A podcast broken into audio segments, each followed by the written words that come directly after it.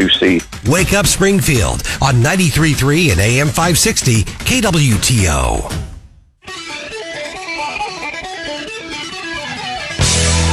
I don't want to hear or see the Republican Party. It is terrifying. The hypocrisy is just running rampant. Bonkers. Tonight, is gas rationing the answer? Yeah, Wells Fargo. You, do you know what environmental racism is? I'm yes not, or no? I'm. It's unfortunate.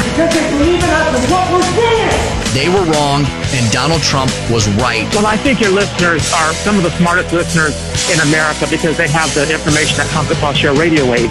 All right, all right, all right. Well, how many lies per sentence do you say? Do you have a quota? Uh, are you a death on demand kind of guy, Dave? Can you, can you answer yeah, my how many question? lies per sentence? Ooh, scary. This is Wake Up Springfield with former Speaker of the House Tim Jones, News Director Don Luzader, and producer Cass Bowen on 93.3 and AM 560 KWTO.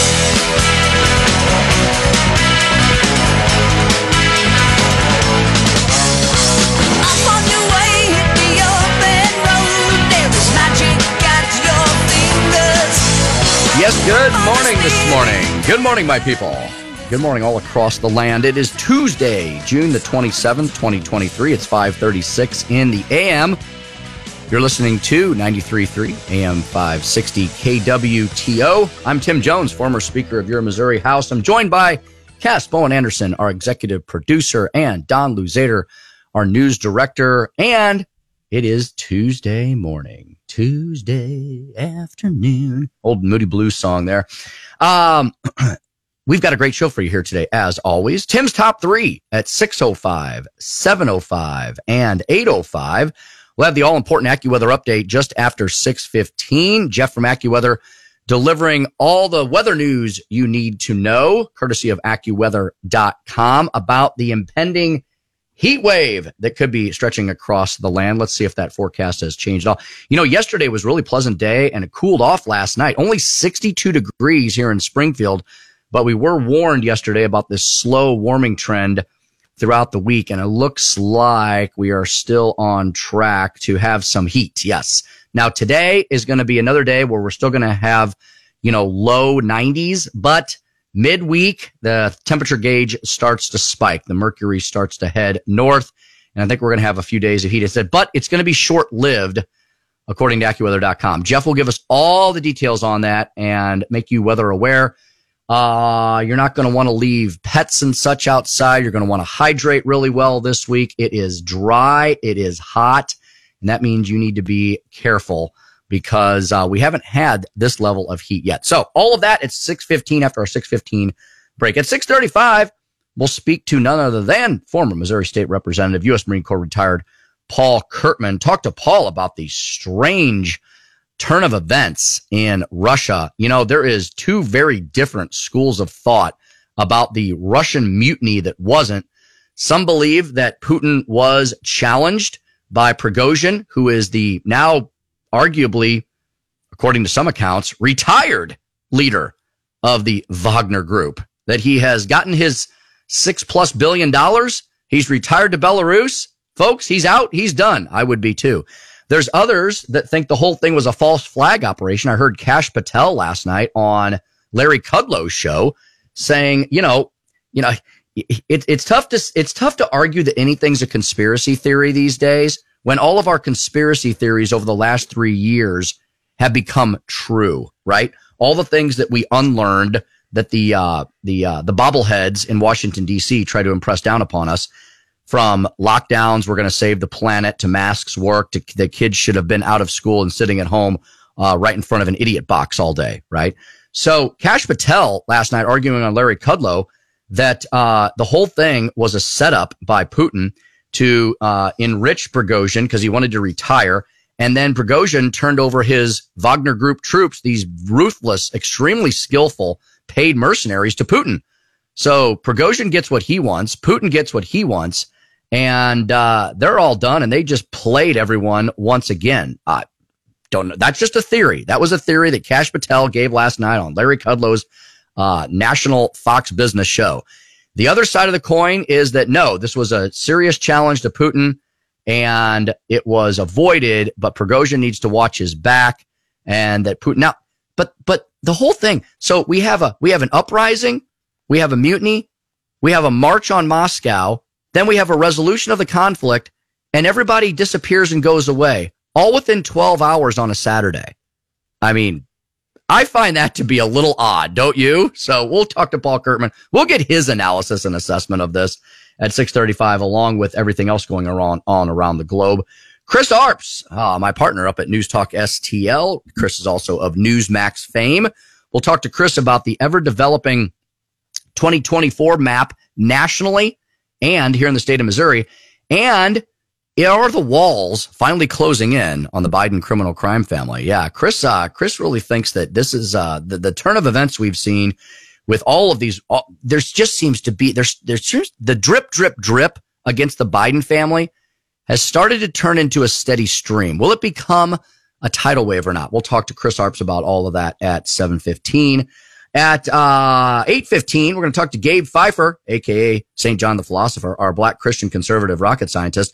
Going to talk to Gabe about the submersible sub, wh- whether that was doomed from the very beginning or not, given Gabe's, uh, Gabe's a, uh, as I mentioned, Gabe's a black Christian conservative rocket scientist. What could go wrong? But seriously, Gabe really is a rocket scientist, a graduate of MIT. And uh, although, although flight and space and the air is more of his domain. I think he knows a thing or two about mechanics and engineering. And we're going to ask him about whether the submersible sub, the Titan sub, which uh, met its untimely fate last week or two weeks ago now, uh, was doomed from the start as salvage operations are now beginning in earnest.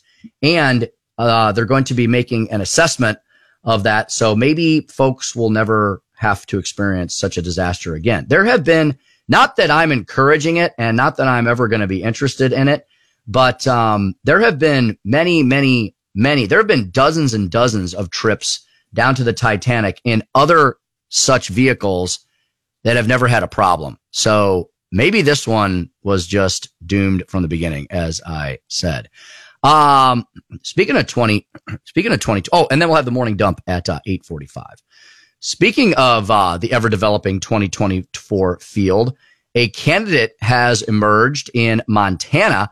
Uh, we've been we haven't spoken we haven't spoken about the U.S. Senate races in a while, right? So that was probably the biggest blemish and the the the most the the the, the darkest spot on election 2022 because you know at the beginning of the 2022 cycle, if you remember most prognosticators, myself included, told us, told you that um, the the map was very difficult for Republicans. That it was going to be a difficult Senate year, and we could very well lose some seats in the Senate.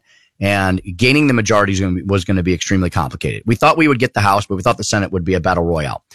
Well, then there was a lot of developments throughout the cycle where suddenly the polls started shifting and turning, and people started thinking that Republicans would actually win the Senate and that they would win a bunch of Senate seats. And then they didn't. So I guess the initial prognostication on that was correct, right? And that everybody kind of got their hopes up and maybe got over their skis a bit, uh, and then ended up being 1000% uh, incorrect uh, when the rubber met the road in the election. So this time around, the U.S. Senate map is much more favorable to Republicans, and there are definitely some seats at several seats at risk for Democrats one of them being Montana. Well, a former Navy SEAL has stepped forward to challenge current sitting U.S. Senator Jon Tester from Montana. He's definitely at risk. You can just watch his voting pattern. Jon Tester has voted with Republicans, I would argue, more in the last year than he probably has in the last 10. Tim Sheehy. I think that's how you pronounce his name. Tim Sheehy. You're going to hear, you're going to start hearing this name a lot, folks, as we get into uh, 2024. Tim Sheehy, businessman, firefighting pilot, former Navy SEAL, sounds like a real live Indiana Jones, is answering the call to serve and officially launching a 2024 campaign for the U.S. Senate in Montana. the Republican officially announced his candidacy exclusively with the Fox News Digital folks, calling for a new generation of leadership in his bid to unseat vulnerable incumbent, according to Fox, Jon Tester, like I told you, of Montana in 2024. It says this is one of the most closely watched races of the 2024 cycle that could likely determine whether Republicans gain a majority in the Senate. This guy looks like he kind of looks like um, there's a picture of him, and he kind of looks like Val Kilmer's character from Top Gun. Seriously, he does. He looks like striking resemblance to him. So uh, here's a guy I think that's going to be uh, that that already is a badass in serving our nation, and he's stepping forward to serve our nation once again. So that's going to be uh, that'll be a very interesting battle royale up there and over there in Montana.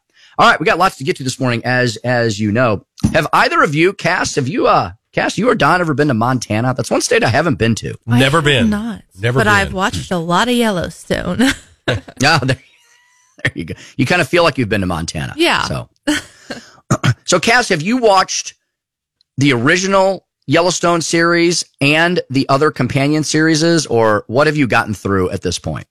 I've gotten through the first four seasons of just the Of- original Yellowstone The original. Yeah. and nothing else.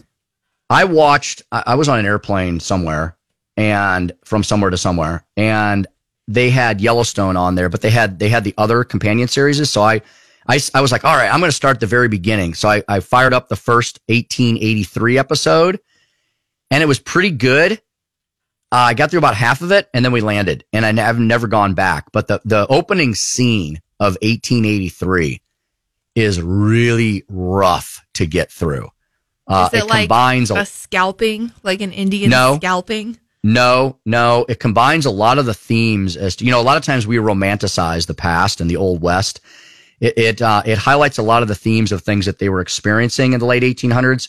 No, it was, it was, um, it was the, uh, and I'm not really giving anything away because it's the opening scene. It deals with the ravages of disease, uh, on the frontier Oh. plain. And the main character, uh, of that series, good old Sam Elliott. Sam Elliott, who's always looked old and always looked like an old cowboy, uh, he ends up having to torch his family home because I they don't really explain it. They maybe explain it later on.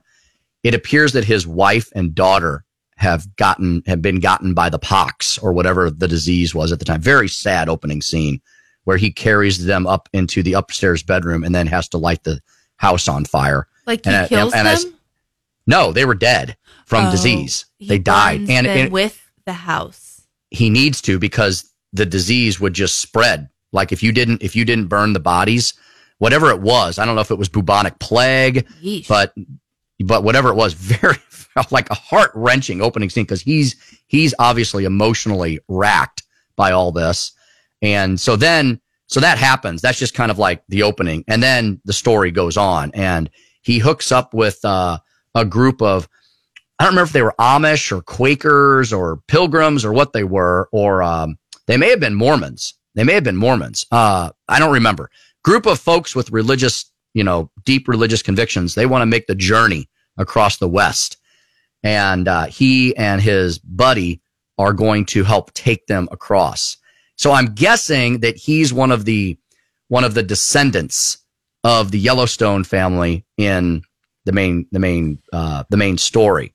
But like Faith Hill, but like Faith Hill is in 1883 and Tim McGraw and like Yeah. all like They- it's another Faith Hill it's another Tim cast McGraw- of thousands. I'm pretty Yeah. sure they're supposed to be like the original Duttons or something, but I don't. I won't watch that because I don't really like old westerns because they're all sad. Like I love, I love Little House on the Prairie, but I also hate it because there's just tragedy after tragedy after tragedy. I feel like life was just difficult for. It's amazing that we survived. Yes. It's amazing that our it's it, that's why you should watch it. You should give homage to your descendants. Uh it's it, it- to our ancestors. It's amazing that our ancestors survived, right? With with everything that they had to deal with la- with Many of them disease, didn't, though. disease, uh, a disease, uh, lack of food, water, um, just the ravages of illness, hygiene. Uh, it's amazing that any of us are here today. And you know what? All God praise them, right? I mean, the, the, the, the, the people don't realize in today's world how easy they have it. We really don't. And all these lunatic leftists who sit around and navel gaze and wor- wonder about what gender they are, freaking wake up, grow up, grow up. You know, if you have a pair, keep them, you know, don't cut them off and get on with life, right? So anyway, let me not get off on that soapbox. Whew. Don, did the Cardinals play? They didn't play yesterday, right? Yesterday No, was an off day, right? They, were, were off. traveling home. That's correct. They'll open a series tonight at home against the Astros. There we go. I'm going to go see them on Thursday night, although it's going to be a go. thousand degrees. Oh, so yes, it thank will. goodness we have access to the indoors uh, with that. With Oh, that, yeah, with that's nice. So because otherwise we wouldn't be going. Is that one of those All right. inclusive deals? Like, do you get uh, like uh, Yes. buffet and all that stuff? Yes, we bought we uh, bought some tickets at an auction, so we, it was for a good cause. So we uh, bought some tickets at an auction and and uh, get to go uh, experience the Champions Club. And we do have seats Nice. outside, but if it's actually going to be hundred degrees on Thursday, I don't know that we're going to be seeing the seats at all. So Correct. you know we will see. Yeah. I feel, always feel for the players. Now I know they're getting paid millions of dollars, but you know if you stroke out, then uh, it's no good. So yeah, they uh, they always they I know they have a lot of cooling mechanisms now Oh, on yeah. the field these days, but on the field it's going to be 115 degrees. I've So- actually been in the dugout before with some of those fans going, and they have some monster fans uh, in the dugouts. Yeah, got to stay hydrated. All right, 5:50 in the AM. Time for us to have a national anthem. Cass, who do you have for us today? Chris Stapleton. Excellent way to start the day. Chris Stapleton here, land of the free because of the brave at 93.3 AM 560 KWTO. Therefore, we treat you as you wake up this morning on a Tuesday with our national anthem. Oh, can you see by the dawn's early light? Oh, so proudly we hailed at the twilight's last gleaming whose broad stripes and bright stars through the perilous fight. Oh, the ramparts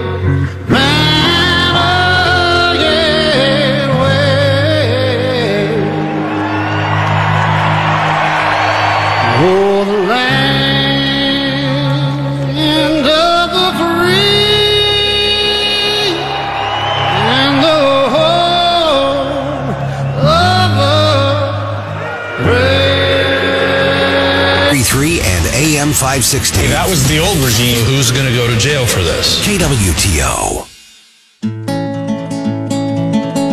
You're listening to Wake Up Springfield with former Speaker of the House Tim Jones, News Director Don Luzader, and producer Cass Bowen Anderson on 93.3 and AM 560 KWTO. 2017 WhatsApp message. Whistleblowers allege that the younger Biden was sitting right next to his father when he was seeking demands from a Chinese business associate. The New York Post covered today. It begins testify, then details how the House Judiciary Committee seeks to speak with six witnesses who were told by Delaware attorney David Weiss last year that he lacked authority to charge the first son outside of Delaware and was denied special counsel status. That is seen to contradict sworn testimony from Attorney General Merrick Garland. Whistleblowers allege that the Justice Department, FBI, and IRS interfered with the investigation into the Biden family. That revelation followed the so-called sweetheart deal that will likely keep the president's son out of prison. Oh, who's lying? Who's lying? Because someone's lying, folks. You're like, tell us, Tim, something we don't know. Yeah, someone's lying in D.C. Oh, what a profound statement, Jones. Thanks a lot. No, seriously. Someone's lying. So either Merrick Garland is lying, likely, or David Weiss, the quote, special prosecutor, who was supposed to be looking into Hunter Biden's nefarious dealings and recommending prosecution or not, and six other people that he spoke with are lying. So either Merrick Garland is lying or seven people on the other side of this equation are lying. yeah, the drip, drip, drip turning into a steady stream of complicity up there in the swamp.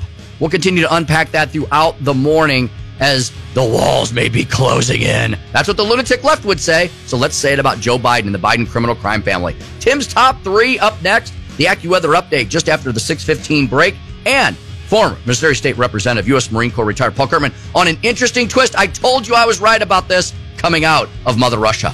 Next, 93.3 AM 560 KWTO. The 4th of July is an important holiday for all Americans. Hi, this is Joe Cordell of the domestic litigation firm Cordell and Cordell. For some husbands, however, in troubled marriages, holidays are marked more by hardship than harmony. If you're such a guy and considering divorce, know all your options, including alternatives to divorce. We advise, we advocate, and when necessary, we litigate. The choice of a lawyer is an important decision and should not be based solely upon advertisements. 600 Kelwood Parkway, Suite 310, Town and Country, Missouri, 63017. CordellCordell.com. Hey, it's Jesse Kelly. We are, for the most part, a reactionary society. If your neighbor has a break-in, you think about getting an alarm. If your buddy gets laid off, you say, I better buckle down at work. If banks start closing, you may want to ask yourself if you should keep most or all of your money in a bank. It may be time for a portfolio protection plan. It may be time to have a little personal gold reserve. Call my friends at the Ox- Illegal aliens have been released into our communities. 93.3 and AM 560 KWTO. You're listening to Wake Up Springfield with former Speaker of the House Tim Jones, News Director Don Luzader, and producer Cass Bowen Anderson on 93.3 and AM 560 KWTO. It's time for Tim's Top 3. Ha ha! Tiny Timmy!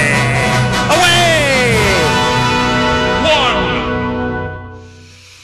One. Well, in 2024, in the race for 2024, the polls have rebounded for Donald Trump after two indictments. Recent polls have him looking at smooth sailing as far as the primary goes. And remember the talking point back just a few months ago that uh, we needed, uh, we, we had to have Ron DeSantis, Republicans did, in order to beat Joe Biden. Well, those polls have tightened to the point where it's Trump and DeSantis pretty much tied with Biden in most of the recent things. So we've got a long way to go, folks. These are interesting to look at day to day, month to month. But we've got quite a bit of time before we're going to get to 2024. The voters will decide starting in Iowa in January of 2024. How about we do number two? Well, lending to the quote conspiracy theory that the whole thing was concocted, Russia, this is brand new, folks. This is hot off the wires from about five minutes ago. Russia has dropped charges against Prigozhin, the leader of the Wagner group, and against all of the participants of the rebellion. So, wait a minute. Let me get this straight. We're supposed to believe that uh, Prigozhin and the Wagner group were going to uh, cause a mutiny and going to take down Putin, and like two days later, none of them are charged with anything. It's really interesting. This whole thing is very, very complex. We'll talk to Paul Curtman about it at 6:35 and see if he's got any indication of whether the whole thing may have been a false flag operation from the outset. And how about we do number three? As I mentioned earlier this morning, somebody's a lion up on Capitol Hill. You're thinking to yourself, yeah, tell me something I don't know. New emails. So, not just some kind of crazy concoction in Adam Schiff's brain, not the Russian collusion evidence that never comes forward. Actual Russia! black and actual black and white emails contradict Merrick Garland on the Hunter Biden probe. So, once again, either the Attorney General of the United States of America, Merrick Garland, is lying, or the special prosecutor who was put in charge of investigating Hunter Biden, who just got an incredibly, ridiculously insane sweetheart deal given the five plus year investigation and the potential charges he was facing just for what little we know was on the laptop from hell. Either that special prosecutor and six other people that he spoke with are lying. Um, I'm going to go with the former. as the walls are closing in on Merrick. How does Merrick Garland not get impeached at this point by the U.S. House? That should be priority number one. And that's Tim's top three, number one, part one, here on a Tuesday, June the 27th, 2023, 6:10 a.m. in the Heartland. Io Silva! Away! Don't ever do that again. Sorry. We've also got some news from um, the world of commerce. How to destroy an internationally recognized, beloved brand and never recover from it. There's a report out this morning from uh, business analysts who expect Bud Light to permanently, as in forever, lose one quarter of its business due to Transgate. Oh my So, goodness. Tranny Can I say that on the radio? I think I just did.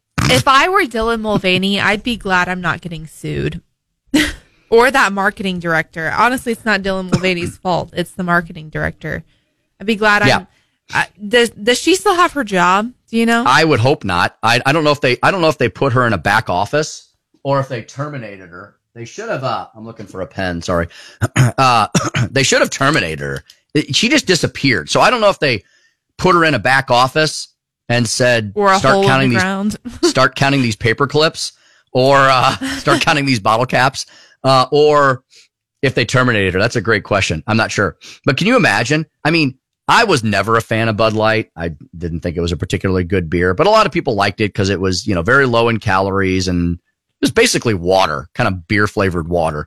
But, um, you know, a lot of people liked it. It was always good. At, you know, it was fun at parties. It was, you, you always, I'll tell you where I always saw Bud Light.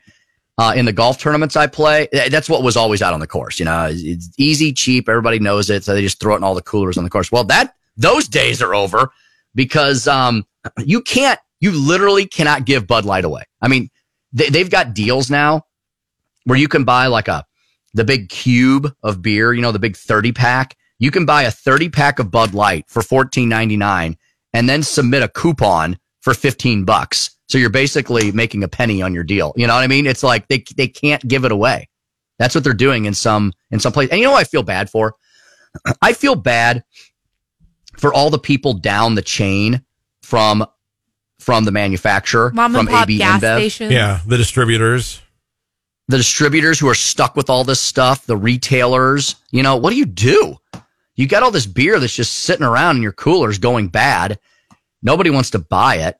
Uh, I, uh, I came across, um, I have that little cash, you know, I have that little office in downtown Eureka Uh-huh. and it, it's two years old now, but like two years ago, somebody brought some Bud Light in for like a meeting in the evening and they just left the leftover in the fridge and it's, it's in the sealed tall, you know, the tall, uh, aluminum, uh, bottles, the aluminum bottles, the 16 ounces, you know, and I just threw it in one of the refrigerators. So it's been refrigerated, but it's sitting there for two years. And I opened, I opened the fridge the other day. I, I don't, I'm not down there a lot except for meetings. Like I'm not down there at night much. I opened up, I'm like, oh, there's Bud Light in here. What could I do with this? What, what fun thing could I do with this? You know, maybe something involving a 22 gauge or something, you know? So, um, but I'm like, number one, it's two years old. So it's probably bad anyway, Yeesh. but I sure as heck ain't bothering drinking it. So I, need, I just need to get rid of it. But, uh, that's the Make only a Bud Light in funny my video. possession. Make a funny social media post of you like taking it out into the street and just demolishing Having cars it. run over it. Yeah, I should do like an Alex Stein video, you know? So Or- maybe I could get Alexandria Ocasio Cortez to help me. Go get a rainbow um, tutu and like a bow that you would put on a little Mhm. girl's head. Um, dress up the the Bud Light cans, Oh. make a little Mhm. pyramid, and just This start like chucking axes. You're gonna have to. You're gonna have to come over here and help me with this. So, so yeah. Can you imagine losing? Can you imagine? I mean, it's not like Bud Light was just some random mom and pop shop brand. This was an international beer brand. And so therefore you're talking, you're talking billions of dollars worldwide on an annual basis for sales of Bud Light. And you're now losing 25% of that forever. Now, this analyst, like any analyst, could be wrong. It could bounce back. I hear that they're trying to resurrect it with some like hardcore, we are Bud Light kind of campaign. But I heard they brought back, I heard they brought back one of the most kind of random, uh, ad campaigns they had. The, Bud Knight, remember the Bud Knight commercials? K N I G H T. I kind of remember that one, but like, why would you bring back something a lot more fun like the Frog, Spuds or MacKenzie, Spuds MacKenzie, or the Wasabi guys? You know, Wasabi. You're like why, why don't you bring back something like that? Maybe you need to. Maybe you need to like make all your Bud Light cans like camouflage and have like Kid Rock be your spokesperson. Maybe ah, that you would go. do it. They need That the will Duck. Dynasty guys to come in and save Yes. the day. The Duck Dynasty guys. So they, they could say, okay, Bud Light has hired us to deliver, first of all, this apology, you know, and like do like a real heartfelt apology and then be like, all right, let's be honest. Bud Light's a great brand, blah, blah, blah. And, you know, I think that's the only way. But they have yet to really apologize. Remember, they had the kind of had that tongue in cheek apology. And then all the leftists got mad and everybody on the common sense side of the aisle was like, yeah, we're not really buying that. So I'm with you, Tim. I think you have to apologize and market your apology in a major way. Yes, yes. I think you have exactly. I think you need to do that, and you have to really mean it because at this point, it's all they've all everything's been kind of half baked because now they're not trying to offend anyone. I'm sorry, you may have to offend some people if you want to get your traditional, usual, devoted users back. That's for sure. It is 616, nearly 617 in the heartland. That means it's time for all the weather you need to know after Don Luzader's traffic update. That is now and next. Jeff from AccuWeather just around the bend to learn what is uh, in store for us the week ahead as the heat starts flowing into the heartland. Here at 93.3 AM 560 KWTO. Traffic from the KWTO Traffic Center. We are getting reports of a crash with possible injuries. It's at the intersection of Kearney and National in Springfield. Watch for police on the scene. Possibly an ambulance on the scene there as well. Also, Americans. Someone do something about it. 93.3 and AM 560. KWTO. You're listening to Wake Up Springfield with former Speaker of the House Tim Jones, News Director Don Luzader, and producer Cass Bowen Anderson on 93.3 and AM 560 KWTO. Nice throw.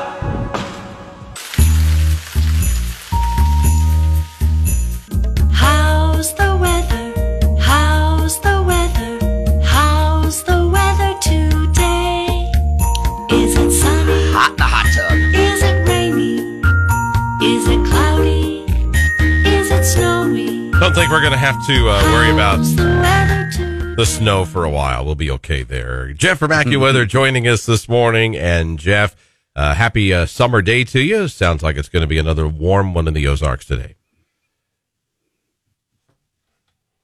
pretty nice. We got uh, sunshine, pretty much blue skies for the day, and then uh, we're expecting some stronger storms to push through uh, later tonight. And I can time that out for you in better detail here.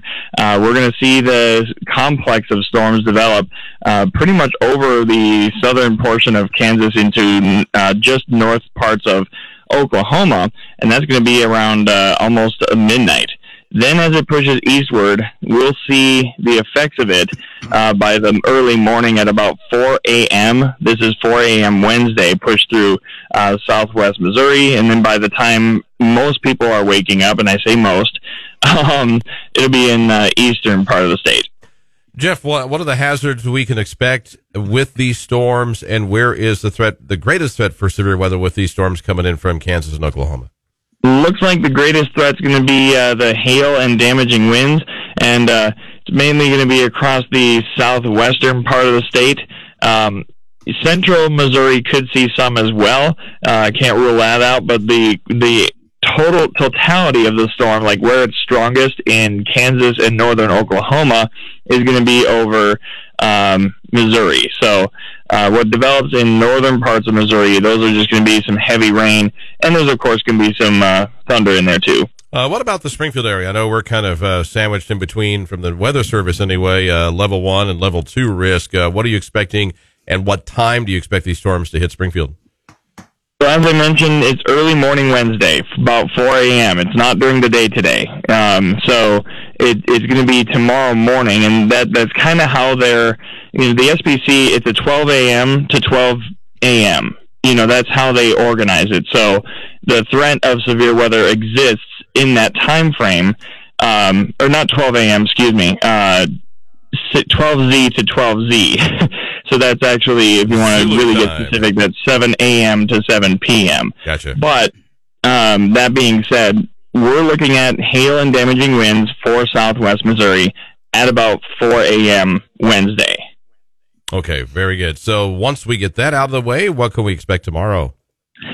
Rest of the day tomorrow, we'll see sun, maybe a few clouds lingering just from that system, and it is going to be even hotter. The high goes up to 97 degrees. Uh, also, will be a pretty windy day too. The winds out of the south 10 to 20 could occasionally gust beyond that, so keep that in mind as well. And then the rest of the week, sunny and blue, but hot. Uh, we get even into the 100s. We'll be at 103 on Thursday and 100 on Friday. So uh, we'll definitely be uh, sounds like breaking some records later this week. Uh, one day for sure on Friday, and uh, most likely on Thursday too. All right. So and then uh, we talked about a little bit about the humidity and what kind of humidity we can expect with the heat. What are we looking at uh, for Thursday and Friday with the humidity? Uh, definitely going to be up there. We got those dew points in the uh, upper 60s, low 70s, so it is going to feel Yeah. pretty sticky out there. But um, yeah, honestly, it, it's brief, so the humidity is going to be there uh, more for tomorrow and then into Thursday. But Thursday, the humidity will, in general, be on the lower side in the mid 60s as opposed to near 70. Okay. Well, that's a bit of a break. Then, uh, then what can we expect as we head into this weekend, Jeff? Well, heading into the weekend, we're going to start seeing uh, some chances of showers pass on by. It is going to be pretty light on Saturday. Now, it's going to start off cloudy, and then uh, across northern and central Missouri is where the heaviest rain is going to be. But then it, it brings itself down in the late part of the afternoon, so around 4 to 5 o'clock, and that's just going to be a brief, you know, thunderstorm or two. And then Sunday and Monday is pretty dry. We got partly sunny skies Sunday, 90 degrees. And then an overall cloudy day Monday, we'll see a peak or two of sunshine at 93. All right, so the uh, the hot weather is definitely ramping up, and we will keep a close watch on those storms overnight tonight into tomorrow morning, Jeff, and uh, we'll uh, do an update tomorrow uh, to see uh, what kind of damage uh, any of those storms may have caused. So we'll talk to you again tomorrow, and thank you for the update. Hey, by the time I wake up and get into the office, I'll have I'll be watching it happen. There you go. So you can keep us uh, updated in real time leading up Yes. to six fifteen tomorrow morning. Jeff, thank you as always. Appreciate all your help with uh, watching the weather for us.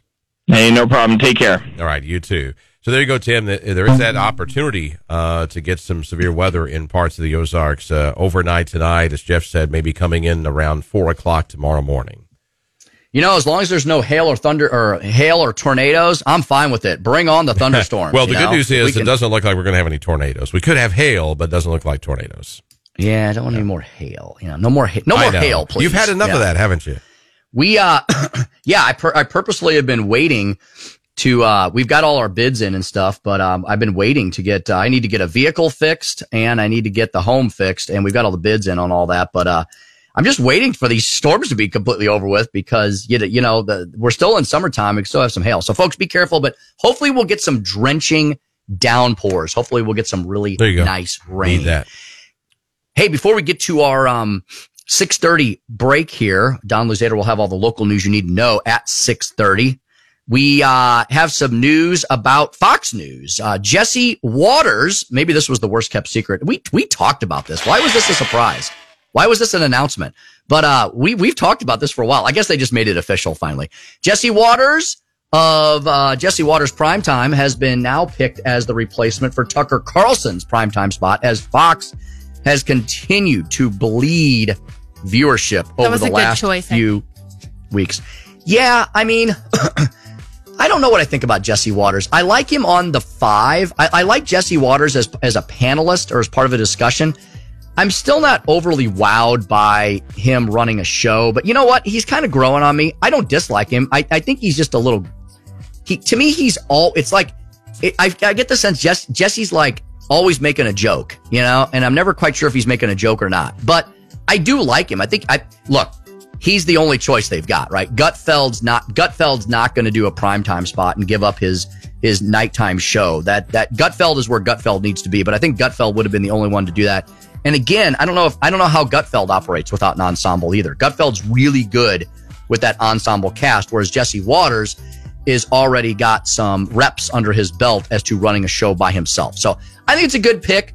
I, he's no Tucker Carlson, but nobody is. But I think it's I think it's what they could do to stop the bleeding. The real question now becomes who fills all those spots now? Like what happens next? How does the lineup get shuffled? Like who do they put in the seven o'clock central spot? Does anything happen with Hannity or Laura Ingraham, That story has yet to be told. We'll continue to monitor that and more. 630 here in the Heartland. Don Luzader with all the local news you need to know. And then when we come back, we're going to talk to Paul Curtman about Russia dropping charges against Prigozhin. Yeah, they dropped charges like 24 hours later against the guy who was going to, quote, take over the country. Follow the Bongino rule here, folks. Don't make any prognostications on complex international foreign relation affairs matters until all the facts are in. We'll talk with Paul Curtman about the facts as we know them next. 93.3 AM 560 KWTO. 93.3 and AM 560 KWTO News. KWTO News time is 631. Fair skies, 60 degrees in Springfield. A sunny, warm day today with a high of 91. And then the thunderstorms making their way into the Ozarks late tonight and at the overnight hours. The thunderstorm complex will be coming in from Kansas and Oklahoma.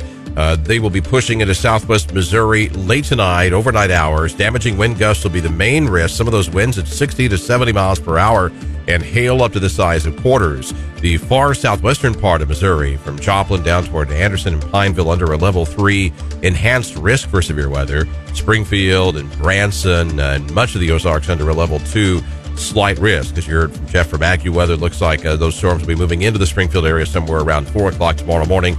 We'll keep you up to date on any watches and warnings. Part of Campbell Avenue in Springfield shut down after the pavement buckled because of the heat.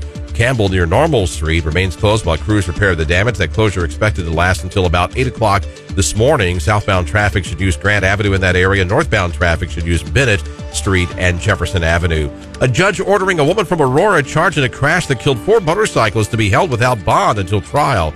Teresa Manetsky is charged with DWI resulting in at least two deaths. Investigators say after the crash, Manetsky told a police officer she had taken several antipsychotic. One, you better be there. Fox Across America with Jimmy Failla. Join me weeknights from 9 to midnight on KWTO. You're listening to Wake Up Springfield with former Speaker of the House Tim Jones, News Director Don Luzader, and producer Cass Bowen Anderson on 93.3 and AM 560 KWTO. This official word from Russia's Federal Security Service is confirmation of the deal reached on Saturday when Wagner Group members were just 120 miles from Moscow. A statement says the participants stopped their actions directly aimed at committing a crime. President Putin had described the apparent rebellion as treason and a stab in the back, then offered Wagner leader Yevgeny Prigozhin a way out. He's agreed to exile in neighboring Belarus. Yesterday, Putin said the fighters were mainly patriots who'd been misled. The Russian Defense Ministry says Wagner is preparing to hand its military hardware over to them. Jonathan Savage, Fox News.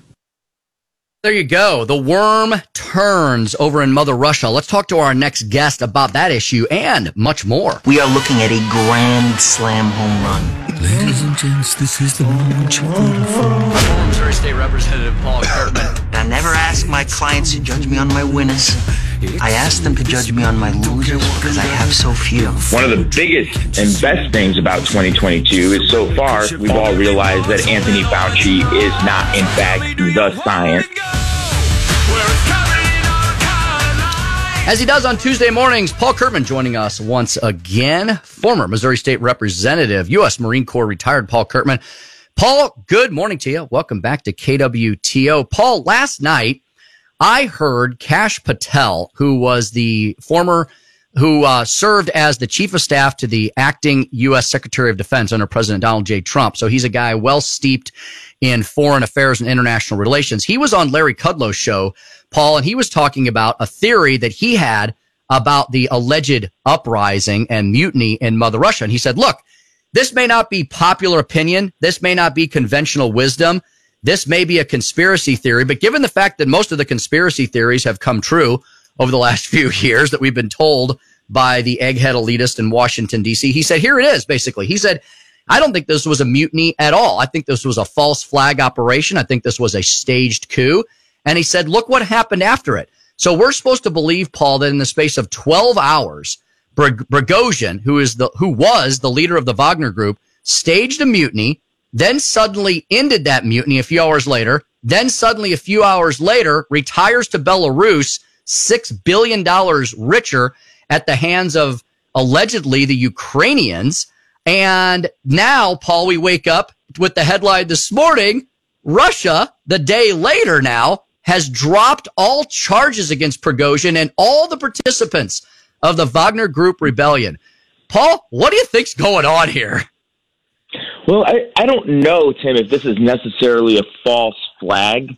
Um, I don't know what Putin stands to get out of it unless unless the amnesty involves those 25,000 Wagner group troops joining the Russian military. So if if it was a if it was a false flag, the only thing Putin could get out of it is having all those troops gain their amnesty by actually joining the Russian military. I don't know if that's happened yet. If that hasn't happened, then I think that really what might the likely scenario is that uh, uh, Prigozhin has 25,000 strong military who are way more stronger, apparently, than the whole Russian military. In fact, I don't know if you've seen these headlines, Tim, but the Wagner Group troops have actually taken other Russian soldiers prisoner in Ukraine and tortured them, and, and in Hmm. some cases, even castrated some of the soldiers that they captured. So this is an incredibly ruthless, uh, very, uh, very ruthless, bloody group, and apparently they have no allegiance to anybody except that group. This is this is actually pretty fascinating to watch play out. But I think that what is more likely the scenario is uh, Prigozhin uh, probably realized uh, exactly who he's dealing with, and the fact that it's not just Russia uh, that he's staging a coup on, but also China's involved in this too, uh, and all the other allies of Putin. And so, 25,000 strong military, you're going to be a military without a home. Nobody's going to give you any place to exile to. And so, this is probably a pretty good deal that he took if he wanted to keep his skin. But on the flip side of that, he's going to be watching his back for the rest of his life because, again, he's just made a deal with the devil. And uh, a lot of people that make a deal with the devil of Mother Russia wind up being dead or poisoned or somehow disappearing under mysterious circumstances later on. Yeah, Paul, let's uh, remind people that it, it appeared that, and I think, I think, I think that's a really good theory you just espoused there because Prigozhin's battle, Prigozhin's beef per se was never with Putin himself, was it? It was with Sergei Shoigu, the minister of defense who, who Prigozhin ran afoul of or Shogo, or Sh- Shoigu ran afoul of Prigozhin. The two of them did not like each other. And so Prigozhin uh, may have been saying, all right, I've had enough of Shoigu. I'm going to go march on Moscow. Well, Putin realizes that's going to cause a lot of problems for everyone. So then he inserts himself, buys Prigozhin off, potentially gets, as you said, 25,000 extremely ruthless, well-trained mercenary troops to beef up his forces, ex, quote, exiles Prigozhin to Belarus to enjoy his uh, wealthy retirement. And Putin has averted a disaster. So there may have been something really going on in the beginning, but Putin may have worked something out. But like you said, everybody better watch their back now moving forward, dealing with one of the most sinister former KGB agents to ever walk the planet. Yeah, that, that's exactly right. I, I've heard the false false flag theory before. I just can't figure out why they would stage a coup, mm-hmm. and that mm-hmm. doesn't seem to make much sense in what is already an incredibly volatile situation for Putin. It doesn't make much more sense why they would want to make it even more volatile. Uh, I've heard the theory that uh, it'll stir other Russians to join the fight. I, I don't. That just makes no sense to me at all because they don't want to join the fight to begin with. He's facing protests in Ukraine, and uh, it's not going to make him want to go fight in Ukraine. It's just going to want to make him fight the Wagner Group. So I, I don't understand why they would want to stage a coup um, and uh, and even confuse the citizens of Russia even further, even frighten them even further, and make them want to stay further out of the conflict. I think it's just more likely uh, that this was an actual attempted coup, or maybe it was in the works as the Wagner group was marching towards Moscow, and Putin was able to avert that disaster. And like you said, probably picked up an additional twenty-five uh, well-trained, well-trained groups. I mean, the guy, the guy, Putin now could probably form uh, another seven or eight battalions out of this just this Wagner group, and that would be incredibly useful to him, make him far more powerful in Ukraine. Mm-hmm, mm-hmm. Paul, how does how does this affect the Russia Ukrainian war? Does it? I mean, does it? Does it uh, now? Now that the the quote crisis, some people saw it as a crisis, some people saw it probably as an opportunity. Now that the situation has been averted, do we just get back to this thing just grinding on into never-ending oblivion? I think so, Tim. I really think so. I think that uh, so much of what's going on in Ukraine is nothing but. I mean, you want to talk about a staged coup? Um, I think that there's a lot of staging going on where this conflict is concerned because of all the money that's been poured into this one country, who before this war had been known around the world as the cradle of corruption, globally speaking. And now we've got something going on uh, right there in Ukraine, where there's a lot of people being killed, very convenient for ruthless dictators or people that would otherwise take power. Um, but what else is also convenient is you get all these other countries around the world that just start throwing tons of money into it. I don't know if you saw this headline recently, but due to an accounting error, the U.S. said, "Hey, due to an accounting error, we just realized we owe Ukraine another six or seven billion dollars." How convenient that an accounting error was discovered by some unnamed regulator or bureaucrat. And so here's another six or seven billion dollars that gets to go to Ukraine that Congress never even voted on. But they chalked up to an accounting error. I just think it's going to continue to grind on and on and on because this is a money making machine for some people. And uh, certainly the Bidens, I'm, I'm willing to bet, are somehow wrapped up in this too. They have been in the past, specifically in Ukraine. So this is not a this is not a stream of income you just want to turn off. Mm-hmm, mm-hmm. Could not agree more. Uh, Paul, meanwhile, China continues. I, you know, Paul, I get, I get so aggravated every time something like, look, what happened in Russia over the weekend is serious. We should pay attention to it. We need to make sure that uh, our intelligence is accurate as to what happens. We need to get to the bottom of this, figure out everything that we're just completely and utterly speculating on right now because nobody seems to know. Not John Kirby, not Joe Biden. They were really quick to say, we know nothing, right? They were really quick to say we know nothing about. Well, what do you know? What do you know about it? What can you tell us? But Paul, it gets me aggravated because every time something like this happens, I really feel like the Biden administration is very extremely happy to take their eye off the prize. And that's an ever rising, ever more provocative China. Paul, I don't know if I talked to you last week about this yet or not, but it's rather disturbing, Paul, isn't it? And I know you and I weren't around in the 50s and 60s, but we've read the history books and we knew that we uh, that that the the escalation of the uh, of the Soviets potentially putting nuclear weapons 90 miles from our shore was something that brought the world arguably to the brink of nuclear destruction. Well, Paul, here we are in 2023 and another similarly situated, extremely powerful nuclear power is talking about the same thing all over again. Paul, the more history changes, the more it remains the same. This is something that we should be focused on every single day. And it doesn't feel like we are, does it? No, it, no, it absolutely doesn't. I mean, we we thought we were going this direction about a year ago. Remember what Russia was concerned? Um, uh, the Biden administration has clearly has clearly abdicated their responsibility when it comes to protecting and preserving our place as a world superpower relative to all the other countries out there that are also vying for that position. Russia, China. I mean, not only not only has Biden let this spy balloon come across the whole country, uh, but we just saw just the other day.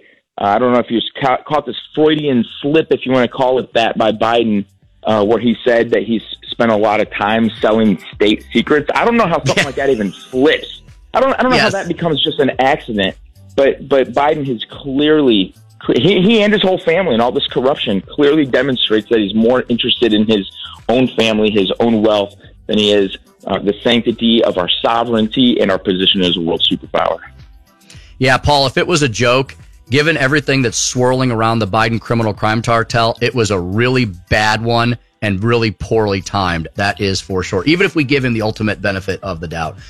Paul, thanks so much for joining us this morning. As always, folks, you can always follow Paul Curtman at Paul Curtman on Twitter, prcurtman.com. Thanks, Paul. We'll talk to you again soon. Sounds good. Thanks, Tim. There he goes. Um, Hunter Biden whistleblower testimony has exposed all the lies in and around the Biden criminal crime family. I will give you those details. We've been talking about them all morning, but I'm going to give you the receipts when we return. And we can take your phone calls as well. Phone lines are open 417 866 0933. 417 866 0933. More next after Don Luzader's Traffic You Need to Know. 93.3 AM 560 KWTO. Traffic from the KWTO Traffic Center. Well, that is a non-injury crash, as it turns out, at Cardigan National. Watch out for a slowdown from that. Joe Biden doesn't have a plan. 93.3 and AM 560. KWTO. You're listening to Wake Up Springfield with former Speaker of the House Tim Jones, News Director Don Luzader, and producer Cass Bowen Anderson on 93.3 and AM 560 KWTO. Double wide quick stop, midnight tea top, Jack and a cherry coke town. Mama and daddy put their roots right here, cause this is where the car broke down. Yaladong school bus, kicking up red dust, picking us up by barbed wire fence. MTV on the RC. President Biden's deni- President denial comes as the White House goes on defense about Hunter Biden attending the state dinner with his father. All this amid stunning whistleblower allegations of political interference in the federal investigation into his tax affairs, which led to Hunter pleading guilty to two federal tax charges and one federal gun charge in what some are calling a sweetheart plea deal that will likely keep the president's son out of prison. It comes after IRS whistleblowers told Congress the agency recommended far more charges for Hunter Biden, but said the decision was hampered by political influence at the DOJ. Now, House Republicans say Americans deserve answers from the prosecutors who allegedly mishandled the probe from the very beginning. Yep. And now the report this morning is that the whistleblower testimony, you know, these multiple whistleblower, you know, there was a day where whistleblowers were sainted by the left and the DC sludgy swamp, right? They were held up as heroes, right? We were building statues on the National Mall to them.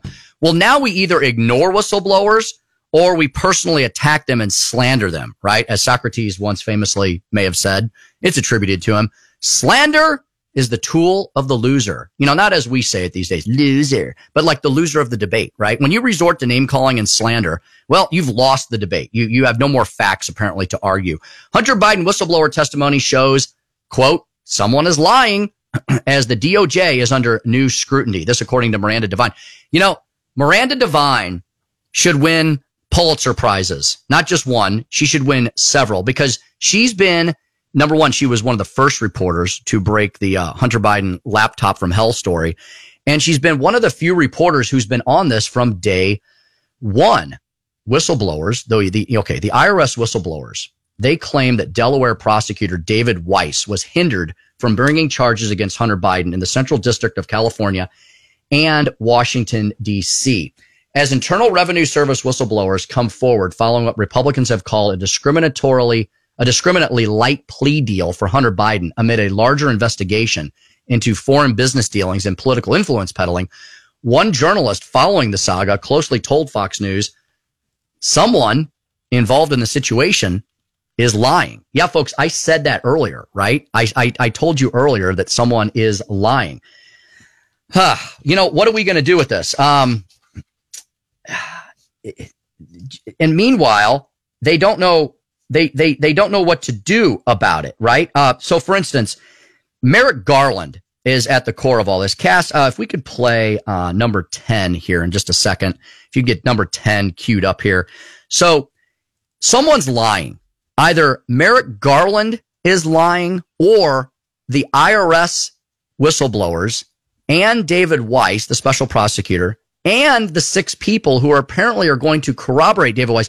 So either Merrick Garland is lying or eight career government people who have nothing to gain, everything to lose. Either they're lying. So Merrick Garland versus potentially eight people, right? Who are well esteemed, have no political axe to grind.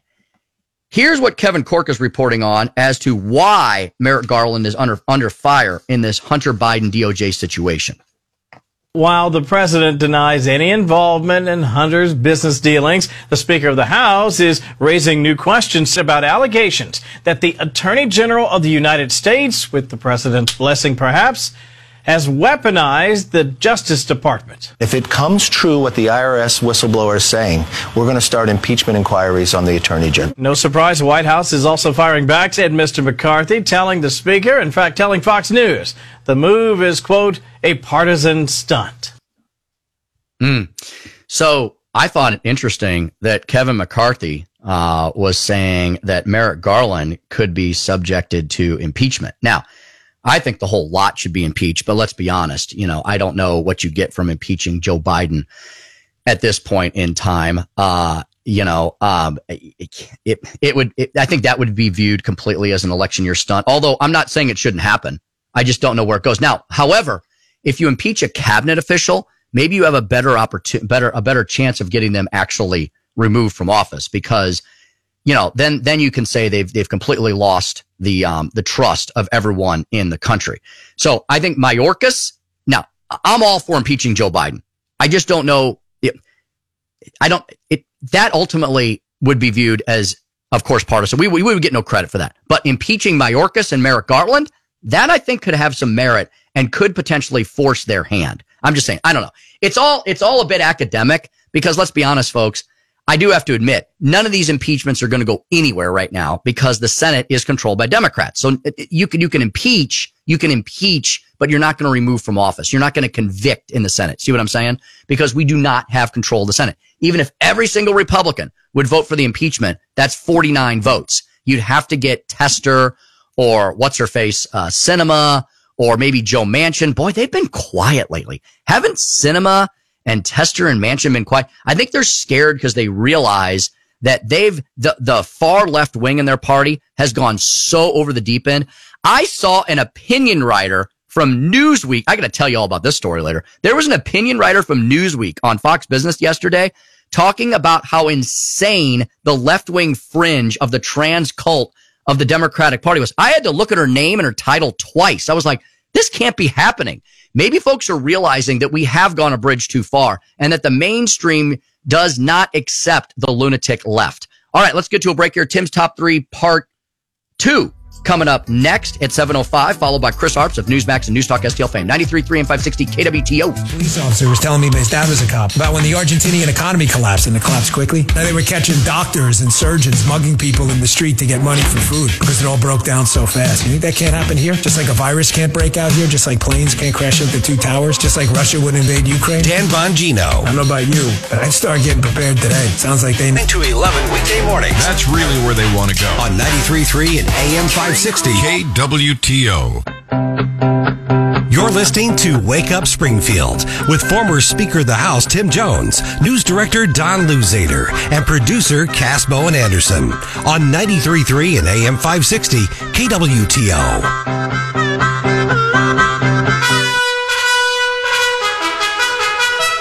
It's time for Tim's Top 3. Ha ha! Timmy!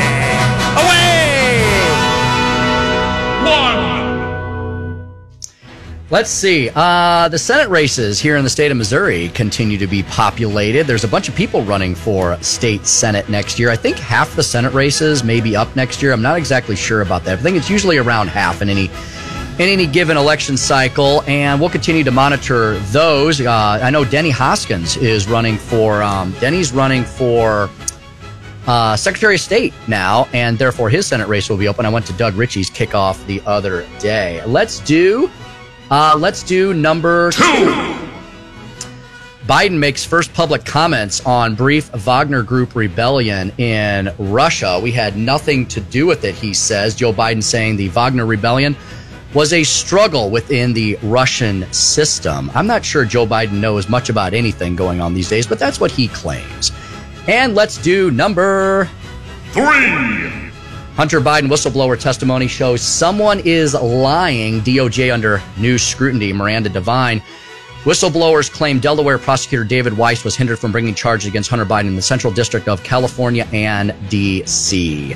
We'll continue to follow that as well. That's Tim's top three, part two? Yeah, part two for a Tuesday, June 27th, 2023.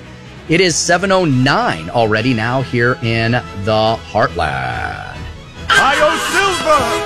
Away! Don't ever do that again. Sorry.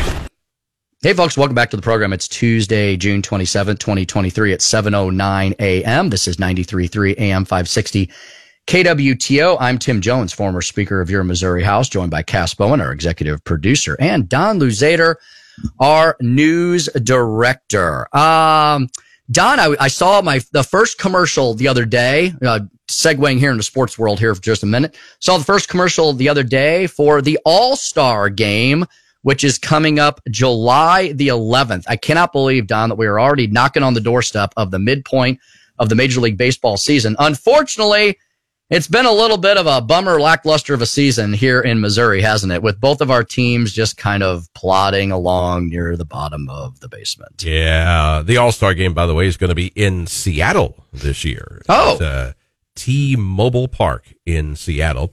And, uh, the, yeah, the Cardinals are 32 and 45. I did some math again a few minutes ago because remember we had talked about what the Cardinals need to do to hit 90 wins if you wanted to dream a little bit. They would now have to go 58 and 27 in the remaining Oh, 85 games. That's, they would have to play 31 games over 500 baseball to hit 90 wins. And by the way, if they wanted to hit 80 wins, they would have to play 11 games over 500 and go 48 and 37. That would be to finish with a record of 80 and 82, which is just below 500. They would have to go 11 games over 500 the rest of the season to do that. So not looking like a good year for the Cardinals. The Royals are in last place in the AL Central with a record of 22 and 56, but they're not going to get that number one draft pick next year if this trend continues because the Oakland A's continue to be the worst team in baseball. They have 120 and lost 60. Wow. You know, that's uh when you put it when you put it that way with the actual stats and statistics, it's going to be really disappointing to see. I mean, un- unless unless they just light a freaking fire and go on a tear for the Cardinals not even to have a break even 500 season. After Don, most prognosticators, us us included, Yeah. right? Because on paper Yep. they look so great. They were picked to Pretty much everybody, Central. Don, picked the Cardinals Yep. to win the Central. Yep. I think, I think everyone thought they were the team to beat and, uh, now they are the team to defeat. To do yes, to beat up a pawn. Yes. yes, yes, they, they are the team to defeat. That is for sure. Uh, I don't think anybody expected the Royals to do anything No. ground shattering this year, but it's amazing, isn't it? That you know the Royals were so bad for so long, and then they became awesome for a period of time and won a World Series and were extremely competitive for like a period of years and then fell into oblivion Yeah. again. Very similar, very similar to what the St. Louis Rams did, Yeah. right? So Mhm. the LA Rams, Yeah. wait, where were, what were the, what were the Rams before they were the St. Louis Rams? Were they, They were the LA Rams. and then they went back to LA, right? Uh-huh. So LA Rams, St. Louis Rams, LA Rams. There's a franchise that, you know, was not from St. Louis. They originally always were kind of out west, always bad, come to St. Louis, become good, become great, become, they, they were called the greatest game. Folks may not remember this. They were the greatest game on turf. Turf. Yes. And then they, you know, they won a Super Bowl. They went to several Super Bowls and then they faded back into oblivion again. And then, then, then they rose back up again. Right. I mean, Yeah. I mean, it's just, it, it's amazing how, how teams, they develop like, okay, it's different players. It's different coaches. Now, you know, there's always periods of time where you have some continuity, but especially in today's world of free agency and everything else, Oh, where in, in both the NFL world and the Major League Baseball world, people are moving around so much. But it's amazing how teams can take on personas even over the generations, right? When you look 20 years ago, 30 years ago, there's nobody who is maybe an owner, maybe an owner sticks around, but even that changes quite a bit. It's amazing how teams can develop personas over generations. You know what I mean? Like some teams are always good generally. Yeah. The Some teams Dodgers, are always the Yankees. bad. Yeah. Yeah. Isn't that, isn't that, I thought, I wonder if anybody's ever written a book or done a study on that because that's a fascinating concept. Like when you, when you think of Major League Baseball teams or NFL teams or whatever, pick your, pick your favorite sports league. You generally know there's teams that are always really, really good, teams that are always really, really bad, and then teams that are always just kind of in the middle. Well, you know, part of it too is there's no salary cap in Major League Baseball like there is in other sports, and so with Major League Baseball, you have these uh, smaller market teams like your Royals, um, and then there was really a whole um, book and then movie written about it, Moneyball, uh, with the Oakland Moneyball. A's. Uh, they couldn't get the players that the Yankees could or the Dodgers could. That they would reload every year because they had the money to buy those players.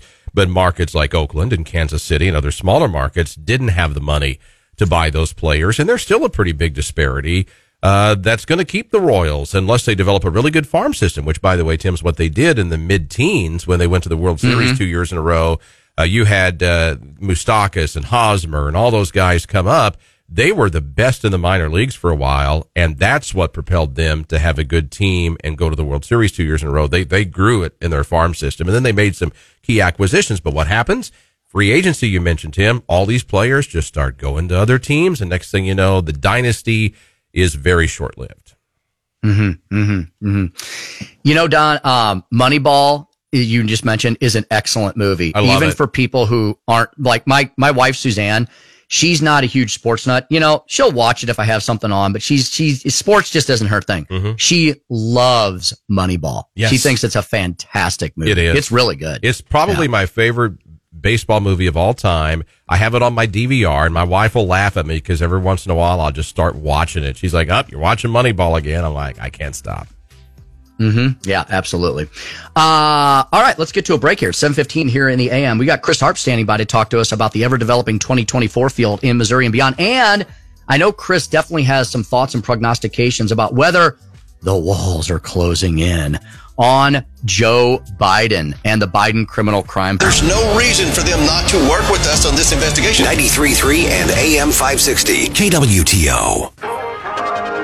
You're listening to Wake Up Springfield with former Speaker of the House Tim Jones, News Director Don Luzader, and producer Cass Bowen Anderson on 93.3 and AM 560 KWTO.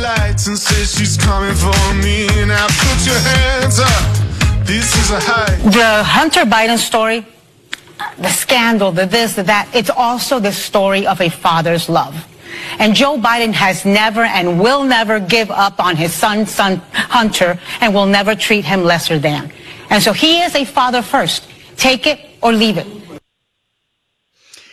Well, I know that Anna Navarro there uh, has a big fan in our next guest. If one of y'all says some silly name, this whole class is gonna feel my wrath. Chris Arps, the principal of Red Tail Strategies, the founder of MoveOnUp.org. Chris, I know you're in the Anna Navarro fan club uh, based on uh, recent discussions. And so, Chris, I know that you completely sympathize and empathize with Anna Navarro there, saying that everything about Hunter Biden, it's all really, it's really, Chris, about a father's love for his son. I mean, boy, they're really reaching and stretching now, aren't they, to protect the Biden criminal crime family? they are really reaching and stretching. And you know, we played that clip yesterday on our show, and I asked you the question: um, Who on the Republican side, or who uh, is anybody saying that Joe Biden needs to throw Hunter Biden uh, under the bus and disavow him and all that? No one is saying that. I think what people are are are questioning is what appears to be a two-tiered system of justice, where Hunter Biden, uh, a five-year investigation, that's two misdemeanors and a felony charge that gets thrown out if he stays clean for a year. Um, there have been numerous black actors, rappers, other people that have uh, done similar crimes, and they've gone to jail. I think that's what people are questioning, not Joe Biden's love for his son. Yeah, Chris, they won it. Anna Navarro and the rest of the cackling hens in the view, everybody, all the bobbleheads on CNN and MSDNC, they all want this to be about Hunter Biden. Because Chris, you're right. He's a horribly tragic figure. He's got lots of issues. But Chris, we don't care about that, right? Like Hunter Biden, go get help. Fix your life. You're a disaster. But Chris, what we want to know is how did the Biden family become so wealthy? Where did the wealth come from? Where did it go? And why did Joe Biden, why was Joe Biden a career public servant making less than $200,000 a year and living in one of the richest zip codes in the country? How is he able to afford the life that he has? Chris, what is the Biden family business? That's what we all want to know, right? Exactly. I mean, we have seen reports that the Biden family has received ten million dollars uh, from Romania and from Ukraine and from other from other countries.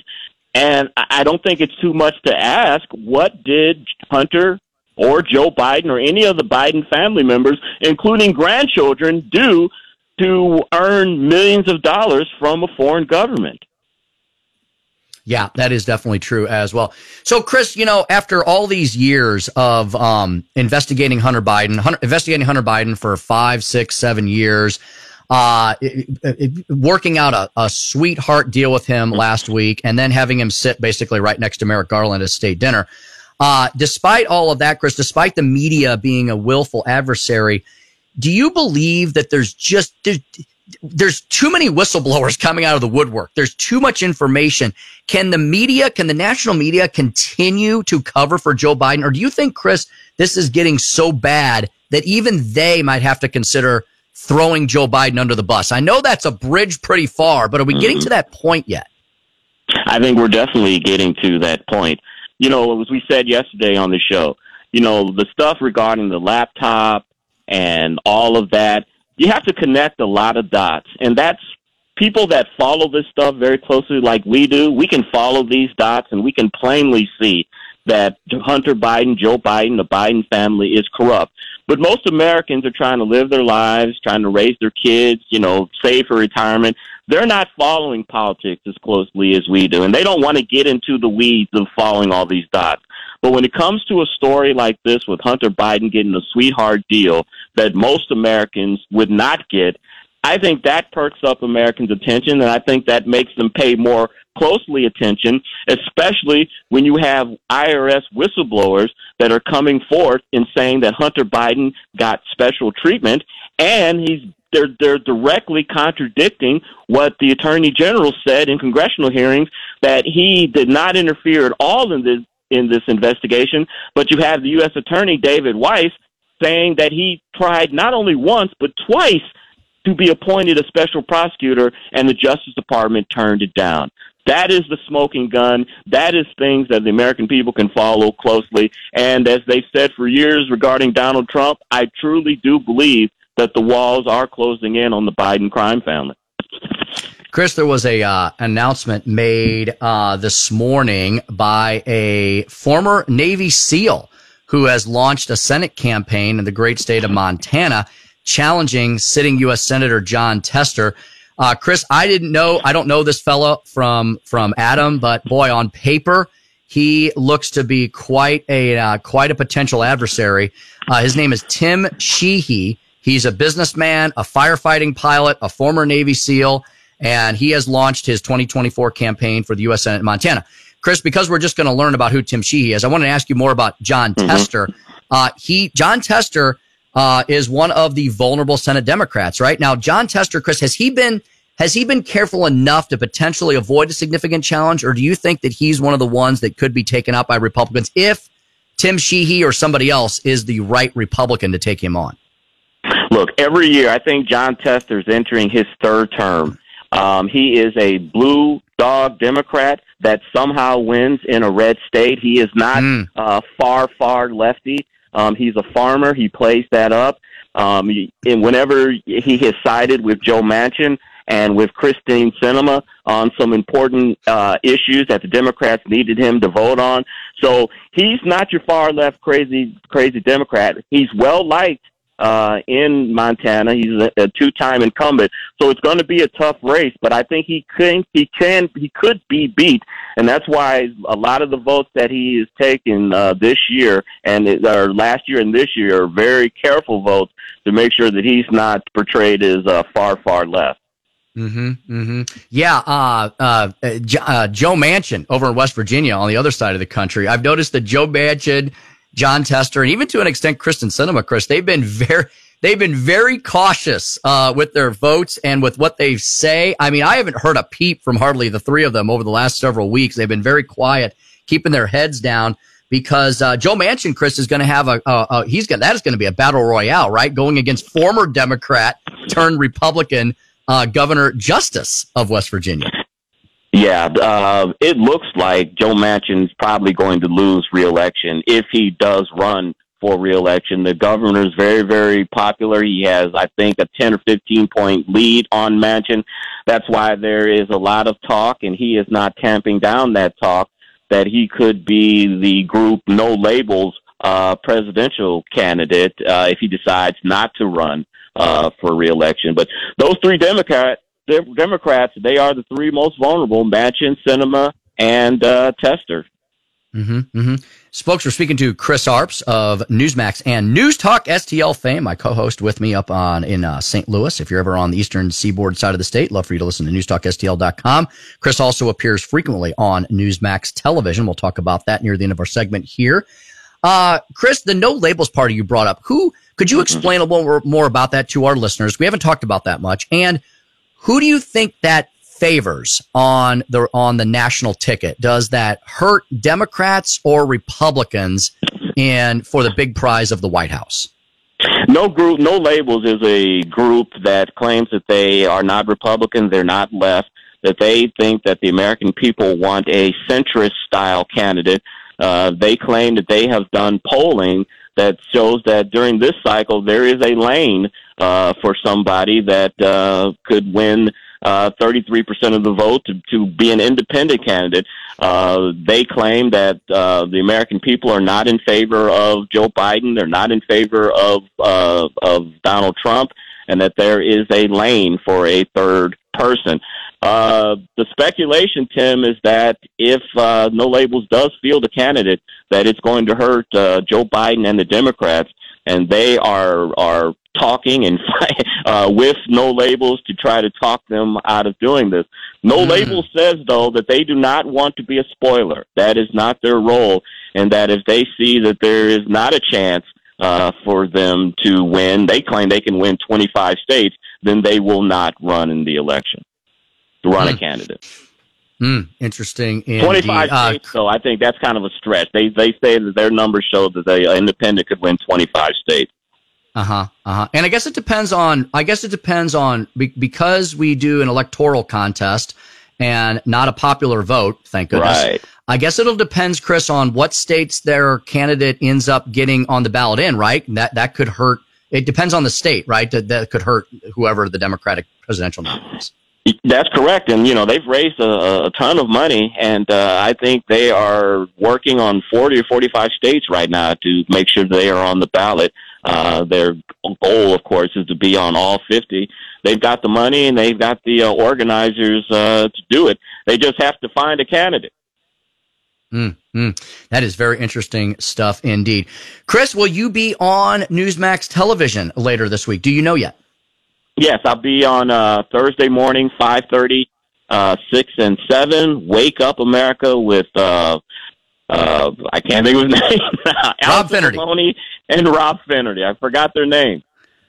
Yeah, hey, we get up way too early every morning. That's for sure. Uh, Chris, Chris, Chris will be on Newsmax television later this week on Thursday morning, 536 and 7, newsmax.com. And then once again, if you're on the St. Louis side of the state, you can listen to us every single afternoon on News Talk STL.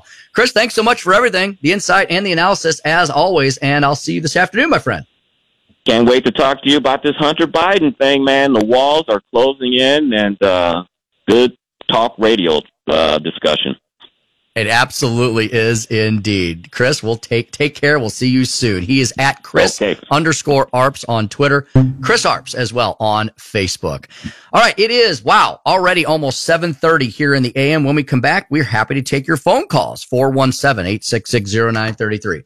417-866-0933. Are the walls closing in on the Biden criminal crime family or or is it the boy who cried wolf? Once again, will anybody in the corrupt corporate media actually start turning their guns and their sights and their pens, their pens, most importantly, on Joe Biden, Hunter, and the Biden criminal crime family. All that and more straight ahead. 93.3 AM 560 KWTO. 93.3 and AM 560 KWTO News. KWTO News time is 7.30. We have some sunshine and 62 degrees in Springfield. A sunny, hot day today with a high of 91. Uh, severe thunderstorms possible, especially for areas south and west of Springfield late tonight into the overnight hours. Firefighters in Mountain Grove had to evacuate an entire block because of natural gas concerns. The fire department says on Facebook that a ruptured gas line caused an explosion in a detached garage at a funeral home parking lot at Main Avenue and 3rd Street. Fire crews were extinguishing the home when natural gas began filling some of the buildings in the area. They asked people to evacuate the area. The Mountain Grove Fire Department says that fire is under control. Crews are cleaning up the area. Brian Housewood, Zimmer News Network. City of Springfield closing a portion of Campbell because of the road buckling due to the heat. Officials say the hot temperatures over the weekend caused that road to sustain damage near the intersection of Campbell and Normal. Crews are conducting repairs. They're hoping to reopen by around 8 o'clock this morning. Police in Springfield releasing the name of a man who was shot and killed on North Glen. Caden Morton died Sunday at the scene of the shooting due to multiple gunshot wounds. Officers say a vehicle was seen leaving the scene shortly after the shooting, but no suspect has been identified. And an investigation underway after one person was shot in Pulaski County. Authorities say that shooting happened early. Of grievance instead of a culture of greatness. 93.3 and AM 560. KWTO. Ah, ah, ah, You're listening to Wake Up Springfield with former Speaker of the House Tim Jones, News Director Don Luzader, and producer Cass Bowen Anderson on 93.3 and AM 560 KWTO. Sweet as candy. Its taste is on my mind. Girl, you got me thirsty for another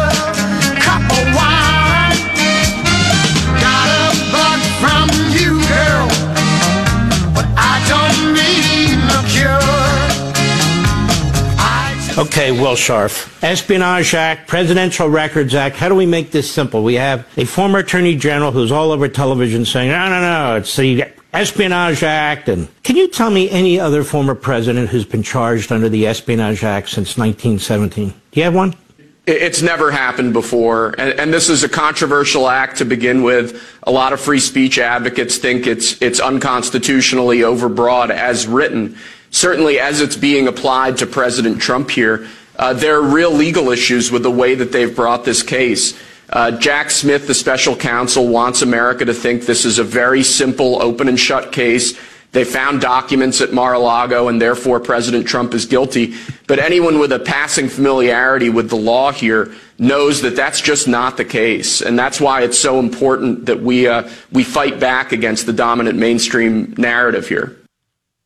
Mm-hmm. Mm-hmm. That was Will Scharf, candidate for Attorney General here in the great state of Missouri. Cass, I'll tell you, that Attorney General's race, I know that the down ballot races don't often capture the attention of most Missourians. We follow them very closely. I know a lot of our listeners follow them very closely, but the majority of Missourians, I, everybody's busy, right? People aren't as infatuated with politics and public policy as we are. I wish more people would be. I think it's very important. Politics is nothing more than the than the interactions between people and how we all work together or don't to accomplish great things or not so great things for our nation. But uh, you know, Cass, these down these bound ballot races with people that we know very well are very interesting. This attorney general's race. I mean, we've got two great choices here. Andrew Bailey's been a great attorney general to this point. Will Scharf is an incredibly accomplished federal prosecutor and policy wonk in his own right. I mean, this is going to be a tough choice for most Missourians, isn't it? Yeah, I know Will um, pretty well actually, and so I, I I can speak to his character. I can speak to his knowledge and intelligence and passion to do this and do it well. Um, I don't know Attorney General Bailey. Um, I've met him a couple times. Um, you and I both have at a at a few events here and there. He seems like a very nice guy. He was appointed by Governor Parson, so um, whether or not you like Governor Parson would speak maybe to whether or not you will like Attorney General Andrew Bailey because that was a direct pick of his. So far, Attorney General Bailey has done a good job, but what I've seen happen in the last couple of years, um, since Josh Hawley, then to Eric Schmitt, now here, is these guys get into the Attorney General spot and they do a bunch of flashy things to get their names in the headlines so that they can actually just run for higher office. Um, I mean, I think that's what Eric Schmitt did when he was running for Senate. He's like, how much name ID can I get from doing all of these really incredible things as Attorney General? but did he mean it? Did he care? I don't know. I question. We'll see how he operates in the U.S. Senate. The Yes. good news, Cass, is we don't have a third U.S. senator available. So uh, No. they whoever's whoever wins this next attorney general's race, they're going to be AG for a while, unless Right. they decide they don't want to be AG anymore, right? Because right, which is why it's actually pretty important that we pick the right Yes. one here because they will be sticking around for a while. Um, I like Will Scharf a lot. I know him well. I've spent a lot of time with him, and I that's all I have to say about that. Is I like Will Scharf. if you uh if you watch if you watched his appearance on Life, Liberty, and Levin, like I did, I I, I did not know he was going to be on Life, Liberty, and Levin. I just happened to turn the television on on Sunday evening because I was actually preparing for this show. I was uh, turning on my computer, and I always turn on the TV behind me, and I was like going to put together the show sheet for Monday, and then all of a sudden, Will Scharf pops up on my television. I'm like, holy Toledo, look at that.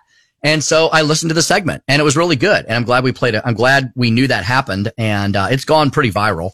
And uh, he did a great job explaining why Donald Trump being charged with the Espionage Act of 1913 or 1917 or whatever it was is the most ridiculous thing ever. How do you charge a president with espionage? It's like almost, it's almost an oxymoron, right? It's, it's a legal fallacy, but that's how devoted the deep state is to getting Trump. It's unbelievable. We I do have to say it. Mr. Scharf has a lot of you know national connections that I'm not sure Attorney General Bailey has, Um, because he's he's been on Fox before. Um, he's you know on Life, Liberty, and Levin. He was on um, Mark Levin's podcast, which is not Life, Liberty, not Life, Liberty, and Levin. It's a different podcast. He was on that as well last week. And so I feel like um, nationally, maybe fundraising wise, Will Scharf might have a little bit more um, at his disposal. And he outraised is- Attorney General Bailey in the first quarter. The problem is with both of these fellas is, let's be honest, uh, we know them both very well. Most of Missourians don't. Their name ID Yeah. is probably still in the teens. That'll change. That'll change as they start spending money and they start running ads and commercials and sending out mailers and hitting social media.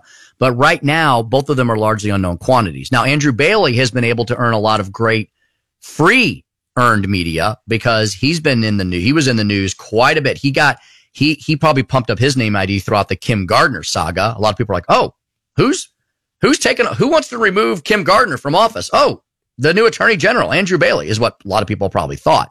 And so he's picked up a lot of name ID on that. He's picked up name ID for taking on the trans cult. Look, I, I think, you know, right now they both would do a great job. But um, I, I do like Will Scharf's track record of kind of being in the fight a little longer as far as my knowledge goes. I mean, I, I've known Will for a long time. Uh, I like them both. I don't know that we will be served wrong there, but well, let's, let's wait and see. Let's wait and see what they each say about what their vision is. And let's see what the differences might be as we roll through this election cycle. The, the problem they're going to have, along with all the other, excuse me, uh, down ballot races, is getting attention. We're going to have a U.S. Senate race next year. We haven't talked about that much. Josh Hawley is up for reelection next year, 2024. Can you believe it's been six years? That really hits me because I'm like, I remember talking to Josh Hawley. I specifically remember this. Nobody knew who Josh Hawley was. I was, I think, I think I was still in office or I was maybe in my last year. And I remember walking into a Drury hotel in Jefferson County, Missouri, down in like Arnold, maybe, or Afton. We were in that part of the world, right? And it was for Lincoln Days. And I can't remember if I was speaking at it or helping MC it or something, but I was there and I think I did speak at it. And it was a Jefferson County Republican Lincoln Days. And Josh Hawley was there. And this was this was young, young, much younger Tim Jones Right. and much, Much younger, younger Josh Hawley. Hawley. Yeah. Even though we're not old, Cass thinks we're old, but we're not old. Um, so I would have been in my late 30s, early 40s, maybe. This is a long time ago. This was 20, 2013, 2014. We're talking nine years, at least nine years ago, almost 10 years ago. And Josh Hawley comes up to me And I had heard of him. He was a constitutional law professor at Mizzou. And he came up to me and I, I respected his work. In fact, I believe I interviewed his wife before I met him. I interviewed Erin Hawley, who Josh will tell you is the smarter lawyer in the family. He will say that. That's a joke that he makes, although maybe it's true.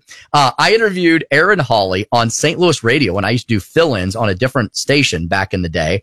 And I interviewed Erin Hawley about some constitutional law construct of the time.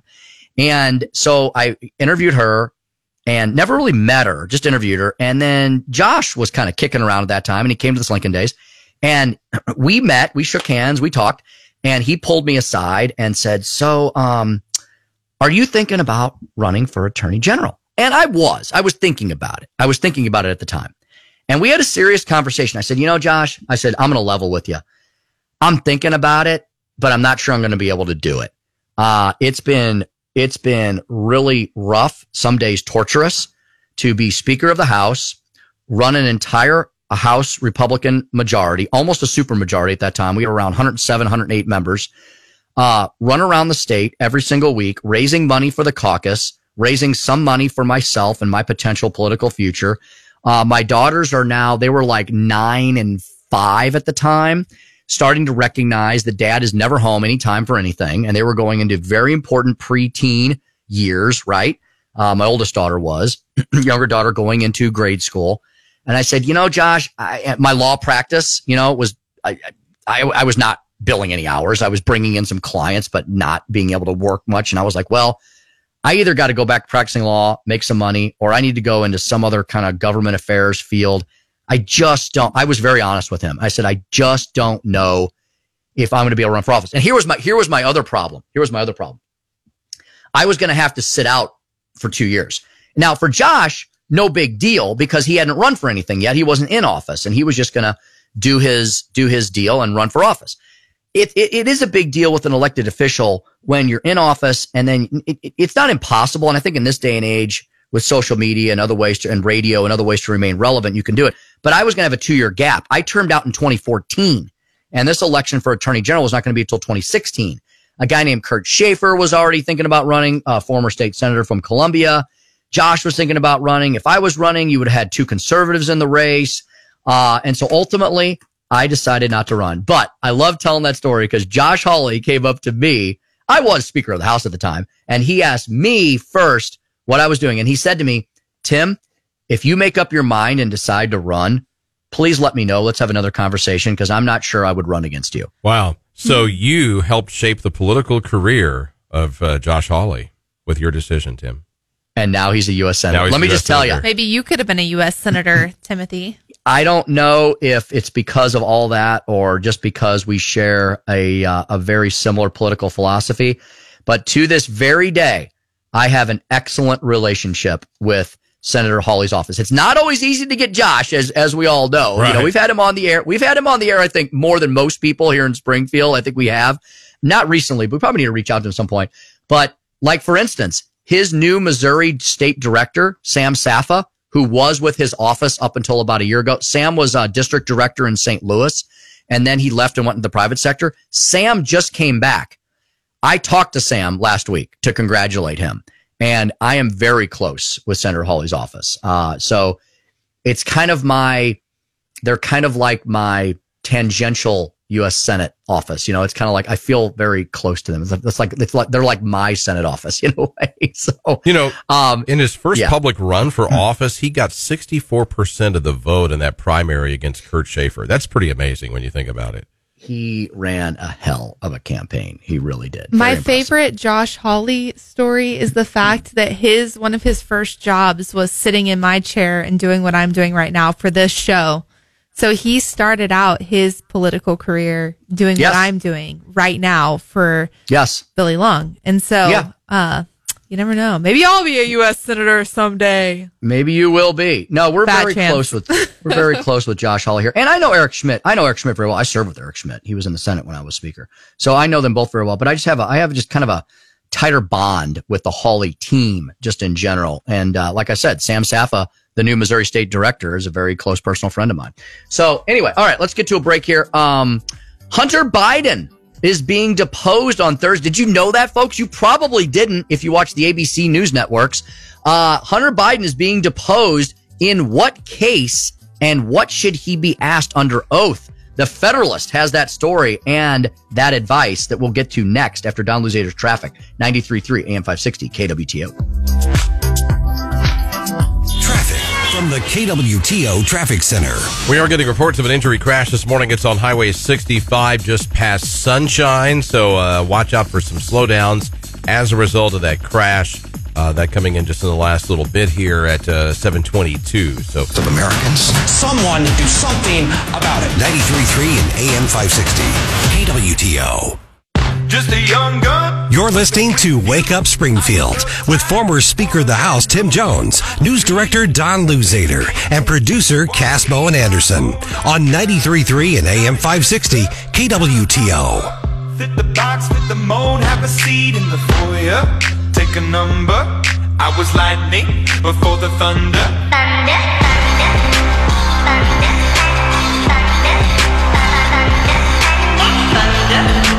Now, as the president noted, uh, it was important that both internally, here inside the administration, and externally, uh, with our allies and partners, including with Ukraine, uh, that we all uh, shared our perspectives on what was going on and we all stayed on the same page.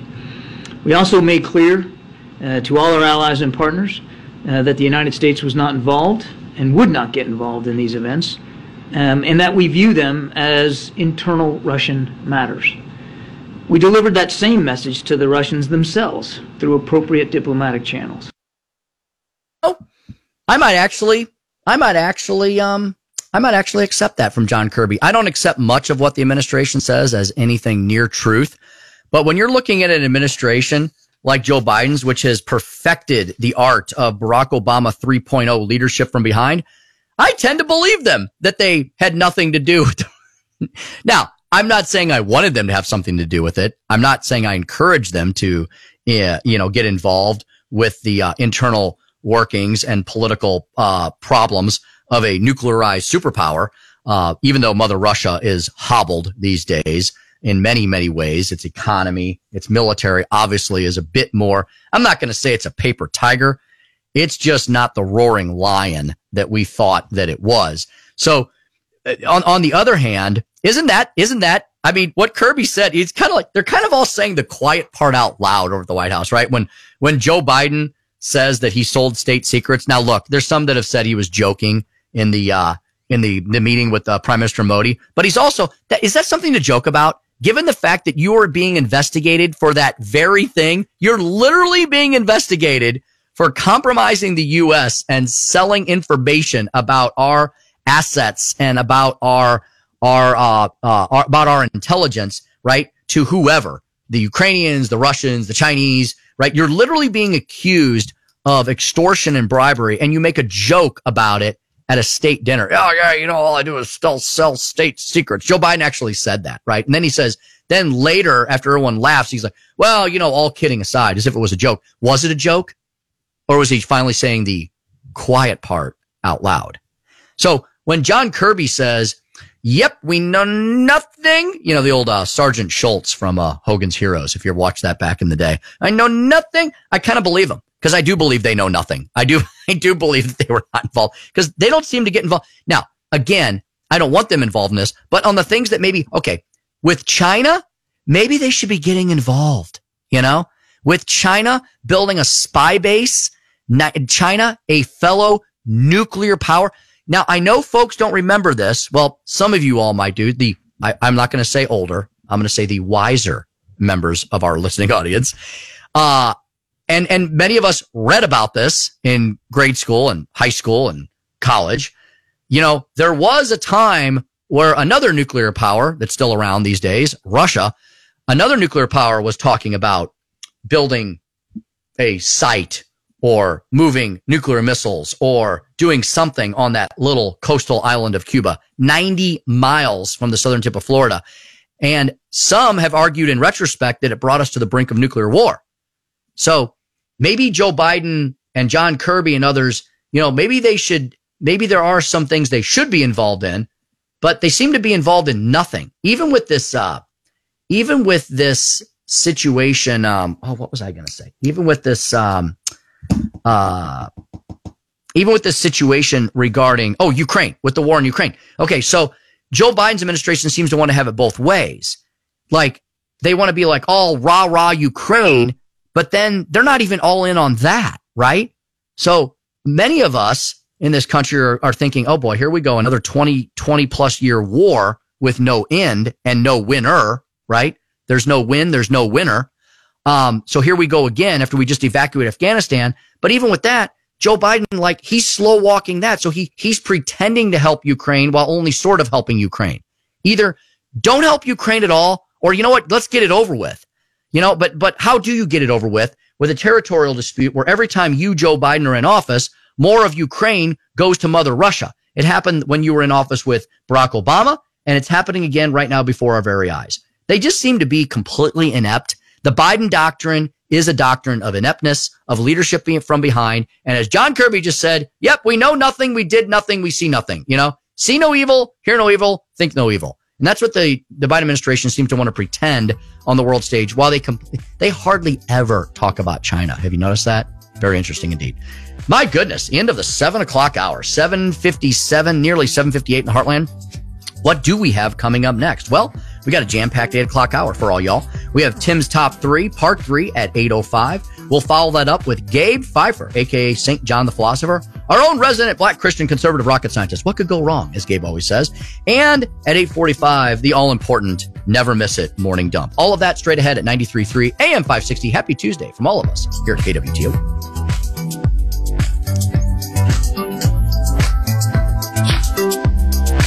Because two heads are louder than one. This is the reality. They didn't want the people who believed the COVID lab leak, i.e., you, me, to be correct. Clay Travis and Buck Sexton. The fundamental fallacy of all of this Democrats are the good, smart, honest, ethical, science, science. smart people, and the other people are troglodyte. Analysis, opinion. This is a crisis. 93.3 and AM 560. KWTO. You're listening to Wake Up Springfield with former Speaker of the House Tim Jones, News Director Don Luzader, and producer Cass Bowen Anderson on 93.3 and AM 560 KWTO.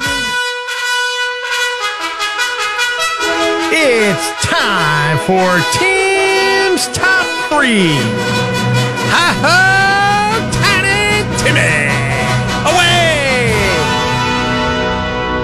One! Hunter Biden is being deposed on Thursday.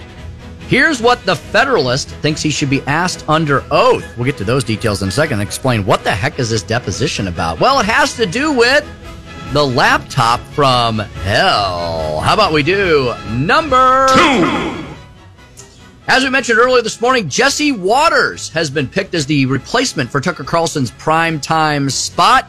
Will be interesting to see if Fox News can stop the bleeding as Tucker Carlson continues to publish his own soliloquies up on Twitter. Tucker on Twitter, definitely taking the world by storm. Need to see how many millions of views he's got at this point in time. And number three, three. Joe Biden, Karine Jean Pierre, the entire White House criminal crime cartel in denial mode after all of their lies about Hunter, Joe, 10% for the big guy, and the Biden's family business, which is basically extortion and bribery, is being made known to the public. Can they continue to run from this? Will the media continue to cover for them as people are just coming out of the woodwork to say, no, we were not able to conduct a proper investigation of Hunter and Joe Biden and all of these bizarre uh, financial records, these these uh, suspicious activity reports that were generated from the Biden family business involving Russians. I thought we were worried when people were colluding or cashing in on Russian relationships. Not apparently if it's the Biden criminal crime family. That is Tim's top three, part three for a very sunny Tuesday, June 27th, 2023, 8.09 a.m. in the Heartland. Io Silva! Away! Don't ever do that again. Sorry. We'll do it tomorrow for a happy hump day. Currently 70 degrees and lots of abundant sunshine here in Springfield. If you missed our weather forecast, Shame on you. We deliver it to you promptly every morning just after our 615 break. You can always catch it at that time, or you can check 933kwto.com. Lots more details and lots of information about the weather near and far and everywhere available 24 7 at AccuWeather.com. Looking like a high of 91 degrees. Don, there are, there is the chance for some relief, not from the temperatures, but maybe from the dry conditions, right? Right. Over the next few days. Yeah, and, and really, I think tonight's going to be the best shot at it. Uh, we're expecting a line of storms to move in from uh, eastern Kansas, northeast Oklahoma, and those will be moving in sometime between midnight and 4 a.m. And they are expected to be severe as they push into Missouri. This is a line that's expected to maintain its strength all the way into the Show Me State with some damaging winds of 60 to 70 miles per hour hail up to the size of quarters. Uh, really not much of a tornado threat with this. I don't think that's a big concern, but yes, we could get some good rain out of that.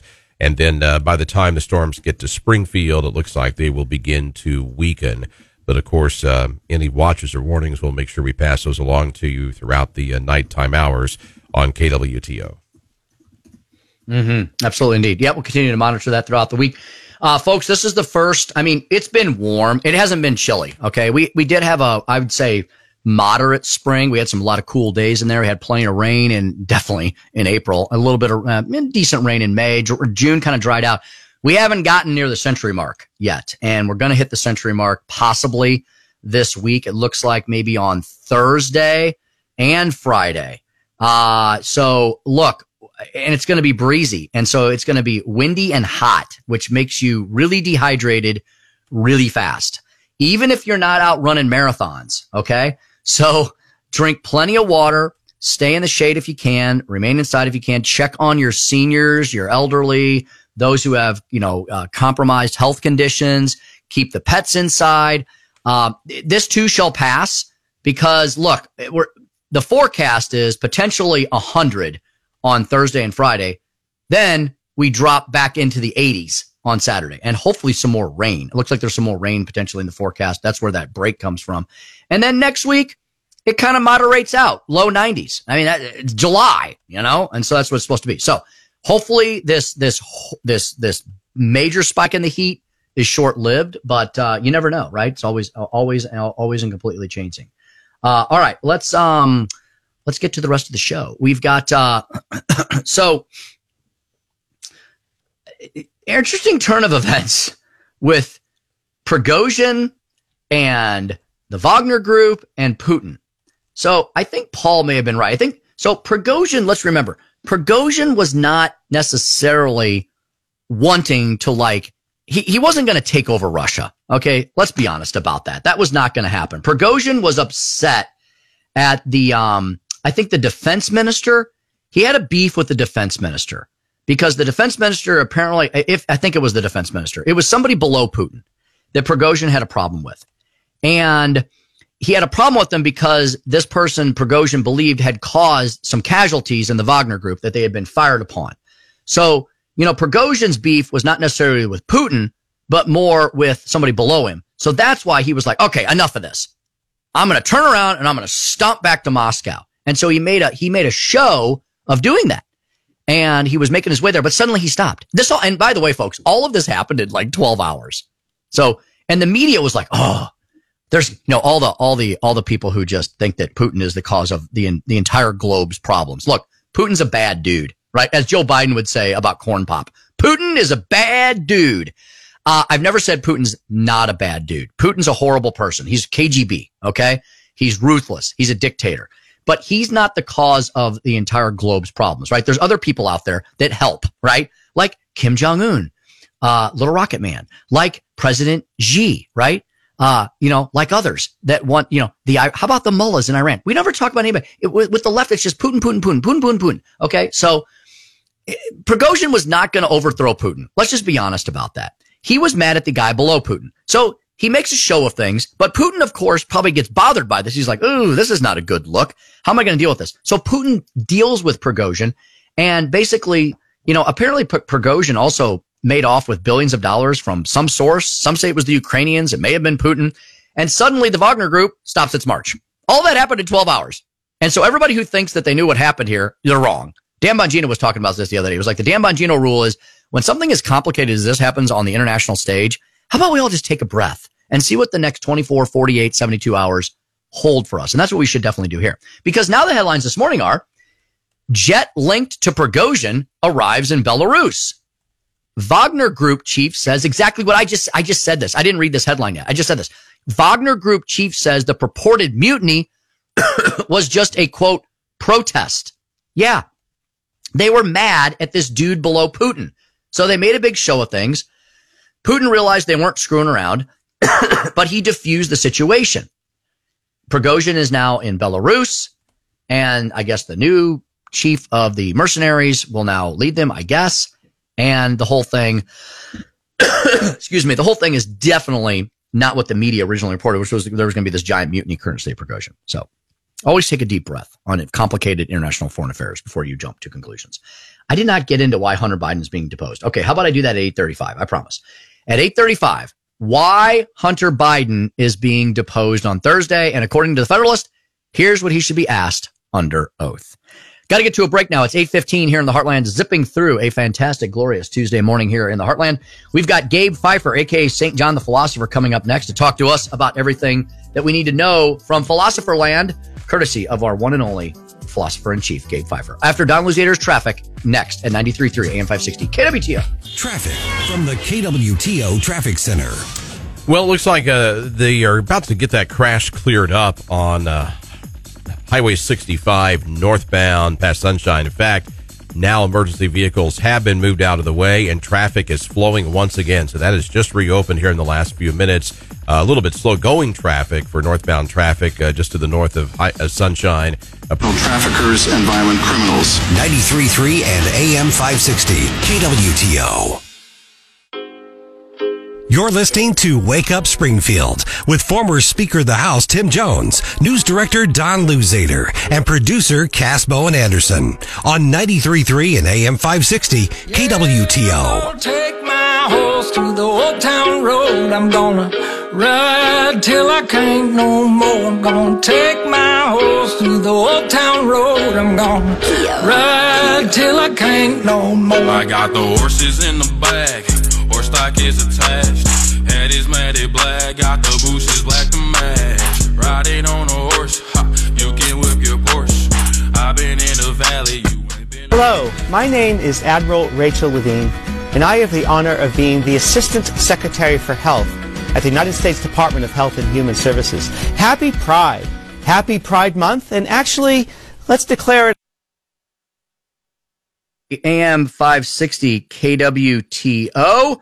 We're working on getting Gabe Pfeiffer, aka St. John the Philosopher, on the phone. I did confirm him last night, so uh, we are ready for him. Uh, just give me a second. I will have to text him.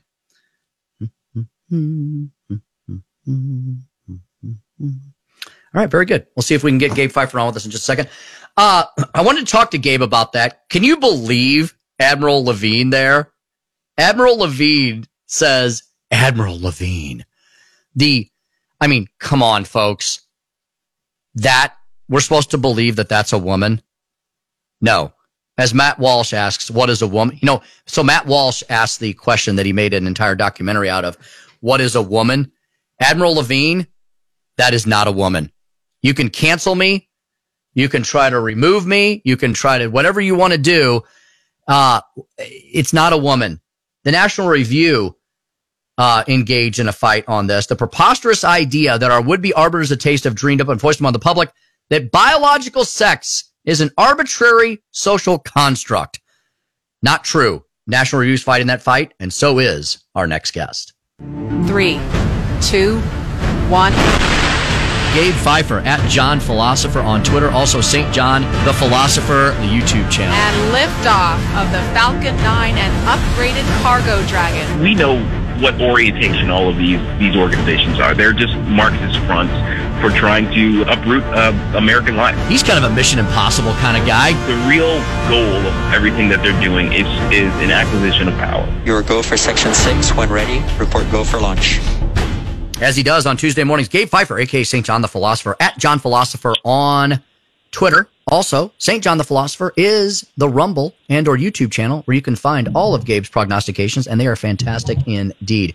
Gabe, good morning. Welcome to the program. Good Morning this morning. Good morning this morning indeed. Uh, Gabe, um, Admiral Rachel Levine, Gabe, says it's not enough to have an entire month dedicated to left wing lunacy and shoving genitalia into the face of children. We need to have an entire summer of this crazy cockamamie stuff. Gabe, what say you? well, uh, one thing that we've learned from the uh, the the alphabet mafia, as I like to call them, is that nothing is ever going to be enough. Uh, you know, I, I remember back in the day uh, when the the fight was about keeping us uh, crazy uh, uh, straight people out of their bedroom. You know, get your laws out of my bedroom. This is a right to privacy. I can do uh, whatever I want with a consenting adult. Remember when that was the refrain? It was just stay out of my bedroom. And uh, we were happy to. We were very happy to stay out of your bedroom. At, at this point, you know, we're the ones who have to say, get out of my face and stay out of the face of our children. And uh, that that's kind of where we are right now. This, this, nothing is ever going to be enough for the extremists over there in the uh, in the alphabet mafia. And sadly, uh, even the the otherwise reasonable people who identify with the LGBT community, uh, they're they're too scared into silence to say anything about the extremists who walk around naked, high fiving uh, children on the road. Hmm. Hmm. Yeah, Gabe. When they say when when they say out of Gabe, they never mean what they say, right? The opposite, as our good friend Vic Porcelli says, is always true. No, we don't want to groom your children. No, we're not coming for your children. But Gabe, at their events, they literally say those words. The chant over the weekend that we played yesterday here on our airwaves was, we're here, we're queer, and we're coming for your children. And then Gabe, if, if, if you want to say, oh, they're just teasing. That's just figures of speech. They're just trying to be funny because they, they're just making fun of all of us crazy righties who are accusing them of that. But then the Gabe, words are one thing, but then look at their actions. Their actions then bear all of that out. And children, and Gabe, shame on these parents who are even bringing these children Absolutely. to these parades. When did we become such ridiculous provocateurs? Yeah, it's really crazy where we've gotten to at this point, and I, I, don't understand the parents who want to stand in solidarity, I guess, with their intersectional allies over there, uh, and and they and they expose their children to all sorts of depravity like this. But um, here's here's one thing that I always uh, uh, find interesting when when looking at the uh, the conduct of the LGBT community uh, at large is that um, while they they constantly want to make these comparisons to the civil rights fight of the 1960s for uh, uh, um, uh, black emancipation from Jim Crow and all these other uh, segregationist sort of laws, um, they they they always want to make these connections, which I resent, by the way. Um, but they, they never look at the, the difference in their uh, their their protest style. Um, the point of the, the nonviolent protests that Martin Luther King uh, uh, led were to show America that hey, we are like you. Uh, you know, you had a whole bunch of black people come out in uh, in their Sunday best. They were singing hymns, the same type of hymns that maybe white uh, uh, white families would sing on Sundays at their churches. Uh, they would uh, conduct themselves in a very honorable manner. They they would they would be um, uh, very very peaceful in their demeanor. So when the cops came through with their horses and their dogs and their fire hoses, then the people watching, the white people who never really interacted with black people before, understood that wait a minute, those people are like me and they're being mistreated, and and and the point was made, and uh, and change came. When when you have uh, the LGBT community who resents the the um, uh, the stereotypes of them being degenerates and and uh, and uh, being uh, overly concerned with sexuality and being a threat to children. You know, they they take all of those stereotypes and they amplify them. They do everything they can to make them uh, the, the forefront of their public face. Well, what are we supposed to think at this point? No, mm-hmm. you're not like us. Mm-hmm. Yes, you mm-hmm. yes you do fit all of the stereotypes we have for you. So you, you know what? Don't don't blame us for the fact that you have lived up to every negative stereotype we had for you. So guess what? That's the consequences on you. Yes, could not agree more. Folks, we're speaking to Gabe Pfeiffer, aka St. John the Philosopher. He's at John Philosopher on Twitter. St. John the Philosopher is the YouTube and Rumble channels that you can check out as well. Gabe, um, what do you think about the latest revelations that seem to be coming? I mean, I'll tell you what, Gabe, I don't remember a time where so much negative information has come out regarding the Biden criminal crime family. And Gabe, this is with a media that is more than happy to cover for Joe Biden at every single turn of the screw. But yet, Gabe, despite the fact that you have a one nearly 100% uh, attack Republican media, always take care of the left and the Democrats and the current current Democrat in power. But yet, Gabe, these stories keep coming, and it's starting to not just be a drip drip, but be a steady stream. D- do you think that there's a possibility here that the media may finally realize they need to take out the messenger, rhetorically speaking, of course, the Biden family, in order to protect the message of left wing liberalism? That's a really good question. Um, I, I'm I'm wondering uh, at what point the dam will break on this whole thing because uh, you know we've seen that uh, sometimes the, the the Democrats take the L, right? They they look at their candidates, they say this person is actually a liability. We need to throw them under the bus in order to save the bus, basically. Um, and uh, you know we've seen that with uh, uh, Giuliani or not uh, Giuliani. Um, what's his name from uh, New York? Um, Uh, Can't remember. Cuomo? Cuomo. Cuomo. Cuomo. Yes, we see that Cuomo, with Cuomo. We we see it, we've seen it with uh, other other figures. Yeah, you're right. They say, you know what, we we have we have to get rid of them in order to save the, the larger group here. So I'm wondering if that time will ever come. We know it has not come with somebody like Hillary Clinton, even though uh, she's she's proven to be, I, I think, a net negative uh, for for Democrats. But um, you know that that may be because uh, you know she she's she's got the sword sword of Damocles hanging over anybody who's got the information on her. Uh, but uh, uh, maybe uh, uh, maybe in this case, though, the Biden administration may not have that sort of juice, and they may find themselves uh, with with tire tracks on their face. But I, I'm I'm not sure. I'm I'm hoping for sure that uh, he gets his comeuppance because a- absolutely he deserves justice to, to come to him for pretty much the greatest scandal in in uh, in presidential history, as far as I'm concerned.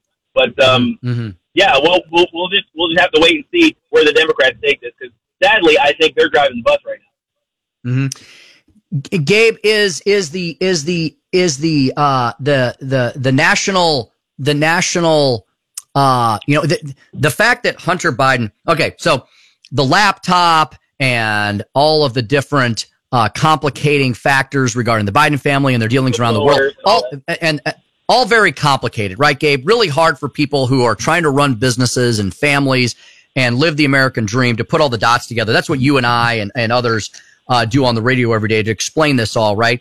But the fact that the son of the president gets a sweetheart deal while all this nefarious stuff is swirling around them, is that something, Gabe, where the American people can finally sit up and take notice and go, you know what? No, that's not right. What say you? Uh, if the GOP were smart, and uh, I'm, I'm not sure they are, uh, but uh, they would use this. They would use this as outreach, um, especially for communities that may not uh, typically vote Republican. Um, they would they would have commercials showing um, um, Mr. White Privilege himself, uh, Hunter Biden, at state dinners Yes. while these charges hang over his head. They would be talking about how uh, uh, several rappers spent three years in prison for the same type of gun charge that he got off on. They would they Mhm. would bring up uh, Wesley Snipes uh, doing doing prison time for tax evasion in the same type of case that Hunter Biden uh, is getting off on. They would they would make the case that look all all of the things that they say that they believe in they don't when it comes to their own their own little uh, cabal there, and they would make that point to the American people in as pointed way as they can, uh, using using leftist tactics against them. And uh, if if- they don't do that, I don't know why anybody should give them money ever again. I agree with you on that. Yeah, there goes Whitey getting off scot free again. Yep, exactly, Gabe. I think I think I think you're right. Run all those commercials you can in suburban and urban America and show that the t- show people what we mean by the two tiers of justice. That's for sure. Gabe, thanks so much, as always, for the insight and analysis and the fun along the way. At John Philosopher, St. John the Philosopher, the Rumble and YouTube channels. Gabe, have a great day, my friend. We'll talk to you soon. Thanks, guys. God bless. You too as well. Gabe's got some great stuff, folks. By the way, seriously, go to St. John the Philosopher on YouTube. All right. Um, Jen Psaki. Jen Psaki's back. Oh God, I I I miss Circle Back Psaki. Maybe we'll have to play a little Psaki clip here where she talks about how Joe. Oh my goodness, they. I mean, just saying the quiet parts out loud every single day now, aren't they? We'll be back with that and why Hunter Biden is being deposed and what he should be asked. After Don Luzader's local news update, 93.3 AM 560 KWTO. 93.3 and AM 560 KWTO News. WTO news time is 8:32 in Springfield. We have 70 degrees already. We're on our way to a high today of 91 degrees and we do expect showers and even some severe thunderstorms to push into southwest Missouri late tonight into the overnight hours. National Weather Service says areas from Joplin to Neosho and Anderson are under a level 3 enhanced risk for damaging wind gusts of 60 to 70 miles per hour and quarter size hail. Springfield and Branson have a level 2 slight risk. The storms are expected to weaken as they track north of Springfield. We'll have any watches or warnings and storm reports right here on 93.3 and AM 560 KWTO. Firefighters in Mountain Grove had to evacuate an entire block due to a natural gas problem. The fire department says on Facebook that a Facebook ruptured gas line caused an explosion in a detached garage at a funeral home parking lot at Main Avenue and 3rd Street. Fire crews were extinguishing the home when natural gas began filling some of the buildings in the area.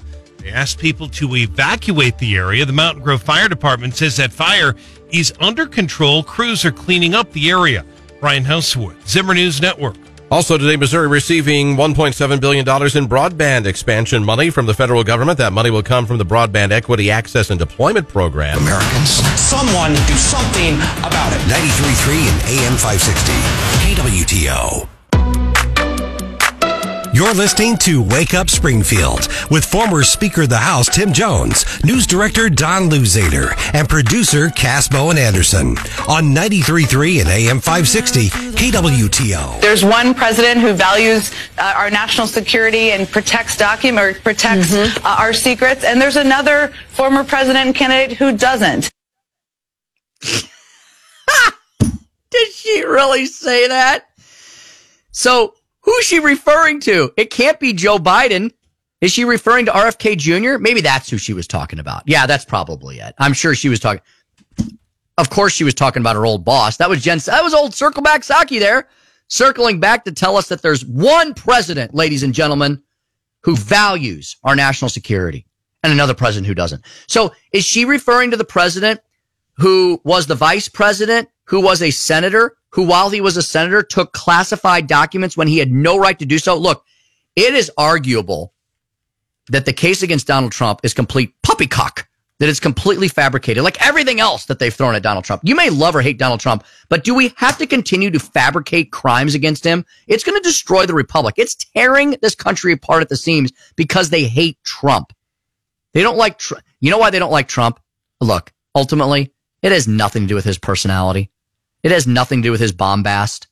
It has nothing to do with his alleged misogyny, homophobia, sexism, racism, blah, blah, blah, blah, blah. It has to do with the fact that Donald Trump started to take down the deep state. He exposed the dysfunction in Washington, D.C. He proved to the American people that your tax dollars are no longer being used to represent you, to make this country great, keep it great, make it great again, whatever cliche you want to throw out there. Your tax dollars were being used against you. Your tax dollars were being used to investigate you. Your tax dollars were being used to weaponize government against you, right? That's what, that's why Donald Trump has to be taken down. And the next Republican who picks up that mantle of Reagan, of Trump, of name your favorite former Republican president, they'll attack that person as well. Show me the man, the Republican president, and I'll show you the crime. It doesn't have to be Trump. It can be DeSantis. It can be Tim Scott. It can be Vivek Ramaswamy. It can be Nikki Haley. Doesn't matter. Show me the person. Show me the Republican. That's what the phrase should be. Show me the Republican and I'll show you the crime. Then, oh, but the Democrats never get charged with anything. Yeah, because they own the deep state. When you own when you own the the uh, the entire mechanism of the law enforcement process, process heck yeah, you're not going to get charged. Look at Hunter Biden because they own the entire machinery of federal law enforcement. And they couldn't avoid doing anything with Hunter Biden. So they gave him the lightest rap on the knuckles ever. Well, he's going to have a deposition. Hunter Biden is Thursday. Hunter Biden is going to face hours of questioning under oath on Thursday when he sits for a deposition in a civil case. Oh, I love that. In a civil case, you can run the gamut because it's a civil case. And his attorneys will object to a lot of stuff, but he's going to be forced to answer these questions either under deposition or later because they'll preserve that record and they'll go to the judge and they'll make him answer these questions. I used to do these cases all the time. Not against Hunter Biden, but I used to do civil depositions all the time. I did criminal depositions too. But in a civil deposition, so this is a case brought by the owner of the computer repair shop. Remember that guy? Remember that great American? Hunter Biden abandoned his computer there. This guy's now being sued and he countersued. The deposition represents the first time. Do you believe that, folks? That's how pri- talk about white privilege. This deposition will be the first time given everything that Hunter Biden has been alleged to be involved in, he's never set for a deposition. I'm sure he's been asked, and I'm sure uh, his father's team of lawyers have prevented that from occurring. That's just my supposition. But this deposition is the first time that Hunter Biden will be forced to confirm he owned the laptop that contained a catch of emails incriminating the Biden family in a pay to play scandal. So Hunter Biden, under oath, is going to be asked, is this your laptop? And then you know what? We don't have to guess anymore. We don't have to rely on the New York Times or the Washington Post to tell us it was part of a Russian disinformation scandal and scheme. We're going to know once and for all. Now, it's already basically been admitted, but now the guy who owns it is going to have to testify as to that. And then everything on that laptop is fair game. Federalist goes on to say, unlike the criminal investigation into his conduct, his father's administration won't be able to protect him this time. Last October, John Paul Mac Isaac, the owner of the computer repair shop in Wilmington, Delaware, where Hunter Biden abandoned his quote laptop from hell, filed suit against Hunter Biden, among others, alleging defamation. Hunter's attorneys countered with claims against Isaac, alleging the store owner had committed invasion of privacy by sharing the data recovered from the laptop. In filing the counterclaim and the answer and defenses to Mac Isaac's defamation lawsuit, Hunter claimed he lacked knowledge sufficient to admit or deny the allegations that the laptop was his and that he had dropped it off at the treasure. So Hunter, let me get this straight. You can't have this both ways. You can't say that you're being defamed because of information on the laptop and then, but also say on the other side of your mouth that it's not your laptop. It's one or the other. Either you're being defamed by the information on the laptop because it's your laptop or it's not your laptop. Understand? On Thursday, however, Hunter will be under oath and will be unable to allow his attorneys to obfuscate on his behalf. One of the first questions posed to the president's son will be whether he left the MacBook at the repair shop and signed the agreement which said, quote, equipment left with the Mac shop after 90 days of notification of completed service will be treated as abandoned and you agree to hold the shop harmless for any damage or loss to property. That's true in most states, folks. Missouri has a very similar law on abandoned property. Why? Because what is the store owner supposed to do with your crap, right? They're, they they don't have a responsibility to keep your crap forever. Otherwise, they'd have to rent a storage unit to keep your crap in. So we have an, people are like, well, that's not fair. Well, then don't leave your crap somewhere for more than three months. I don't know what to tell you. Go get your crap back if you want your crap. Okay. Otherwise, it's considered abandoned property. Hunter Biden's high priced lawyers will do all they can to keep Hunter from providing substantive responses. The president's son will likely trot out, I don't remember quite a bit. So then he can't be caught in a perjury trap. But unlike the journalists interviewing Hunter, Mac Isaac's attorney, Brian Della Rocca, will probe the matter further. Is this your signature? They'll show him, they'll show him the thing that Biden signed. There was a form with Biden's signature. Is this your signature? Does it look like your signature? Did you have a MacBook? Did it have a Biden Foundation sticker on it? Did it break? Did you ever visit this area of Wilmington? What about this store? Where'd you live at the time? If an expert identifies is this your signature, do you have any basis? See, those are the kind of questions I would ask in a deposition. These are the kind of questions that Brian Della Rocca will ask as well. They're going to hammer him. Now, he will likely be told, don't answer the questions, say I don't remember, obfuscate as much as possible. You know what's going to happen then? Della Rocca will file a motion with the court and they'll go before a judge and Della Rocca will give a list of all the questions that Hunter Biden claimed he couldn't answer and the judge will force him to answer. And the only acceptable answer then will be, I don't remember. So is that going to be a good answer to, is this your signature? Uh, I don't remember. Yeah. See, there's certain things you're not going to be able to say, I don't remember to. Did you ever own a MacBook?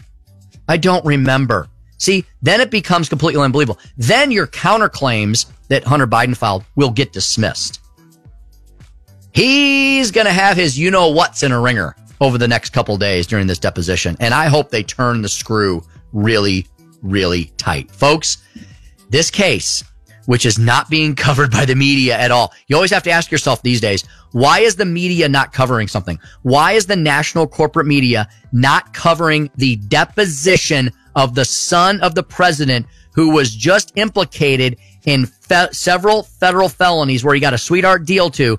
Why are they not covering this case? Because folks, I'm not saying it will, but this case could be the watershed moment that takes down the entire Biden criminal crime cartel. Time will tell whether I'm right or wrong.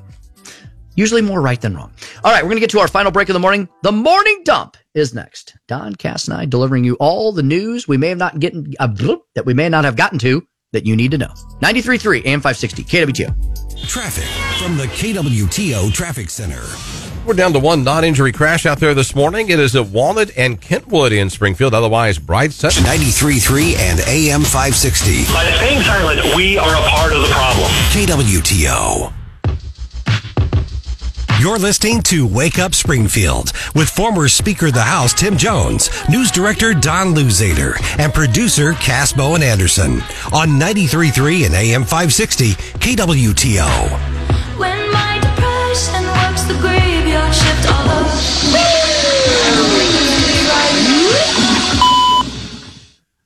It's time for the, The morning dump. dump. Morning dump. Hey, the market's just opened. Uh, they've been open about 20 minutes. Dow Jones up 77 points. The NASDAQ up 68, recovering from a few down days over the last few days, but the market up generally eh, well enough. I mean, or still kind of, you know, we had a, we had a bear market. We had a brief bull market. Now people are saying there's a recession still coming ahead. I mean, we've been talking about a potential recession for like forever now. I feel like we've just been in one and they just haven't wanted to admit it. Uh, welcome back. 93.3 and 560 KWTO. Time for the morning dump. Don, the Springfield School Board is considering a new pay plan for employees tonight. What's Yes. that all about? Well, the uh, Deputy Superintendent of Operations, Dr. John Mulford, says if the plan is approved, all Springfield school employees will get a cost of living raise of at least 3%. He says the district is targeting a salary of $43,200 for beginning teachers. The average beginning pay uh, for teachers in Missouri right now is a little over 34,000, which is the lowest in the nation. So $43,200 for beginning teachers and then all employees with the district getting a at least a 3% cost of living increase. Again, that's going to be voted on tonight by the Springfield School Board. hmm And Don, Springfield City Council news as well. A development was approved. That's kind of news in and of itself, Don, considering the fact that every time there's Yeah. a development up, we have a huge controversy about it. always resistance. Well, this one got approved. The uh, city council Ah. has approved the preliminary plat of Sunshine Town Center subdivision. This is over at 3444 West Sunshine. That development includes a commercial area for several businesses and features a 150,000 square foot retail building. Target.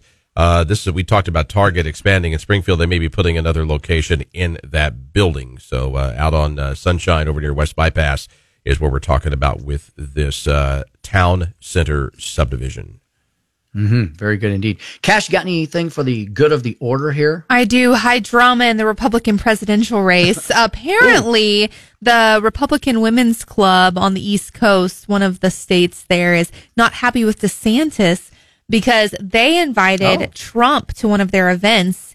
And on the same day, at the same time, 40 miles away, DeSantis has an event as well. and they asked DeSantis to reschedule his event. And he said no. He said, I'm working Mhm. just as hard as Donald Trump. So, uh, high drama. Definitely indeedy. Uh, where'd you say that was? Was that in Illinois? No, East Coast, um, like around the Connecticut area. One was Oh, in oh, one oh. state, one was in the other, but they were only like 45, 40 miles the real away. East Coast. I thought you were Yeah. like the East Coast of Missouri, Illinois. Um, the real East Coast. All right, very good. Uh, hey, speaking of the East Coast, um, so I could get somebody who is one degree of separation from Donald Trump if you guys want me to. Uh, Billy Long. I know. Yeah, Billy Long. well, I mean, I mean, yes, yes, that's true. that's true. That's very true. But how about Trump's um, senior advisor who runs, who used to run the New Hampshire Republican Party? So Steve Stepanek is a good friend of mine. He runs the New Hampshire center right meeting, like I run the Missouri center right meeting. And so I see him quite a bit. He is, I mean, think about that. That's the second contest in the country and that's the first primary. So I just, I, I got a blurb today about Trump announcing his New Hampshire grassroots leadership team. And my buddy Steve has a quote in the press release. Oh, Steve nice. says, once again, once again, President Trump has demonstrated his commitment to helping grow the Republican grassroots in New Hampshire. From his repeated visits to the state to his willingness to headline the most successful fundraiser for the New Hampshire Federation of Republican Women tomorrow. Speaking of Republican women Cass, President Trump has shown he respects and cares for the heart and soul of the New Hampshire Republican Party. So if you guys want, I could reach out to Steve.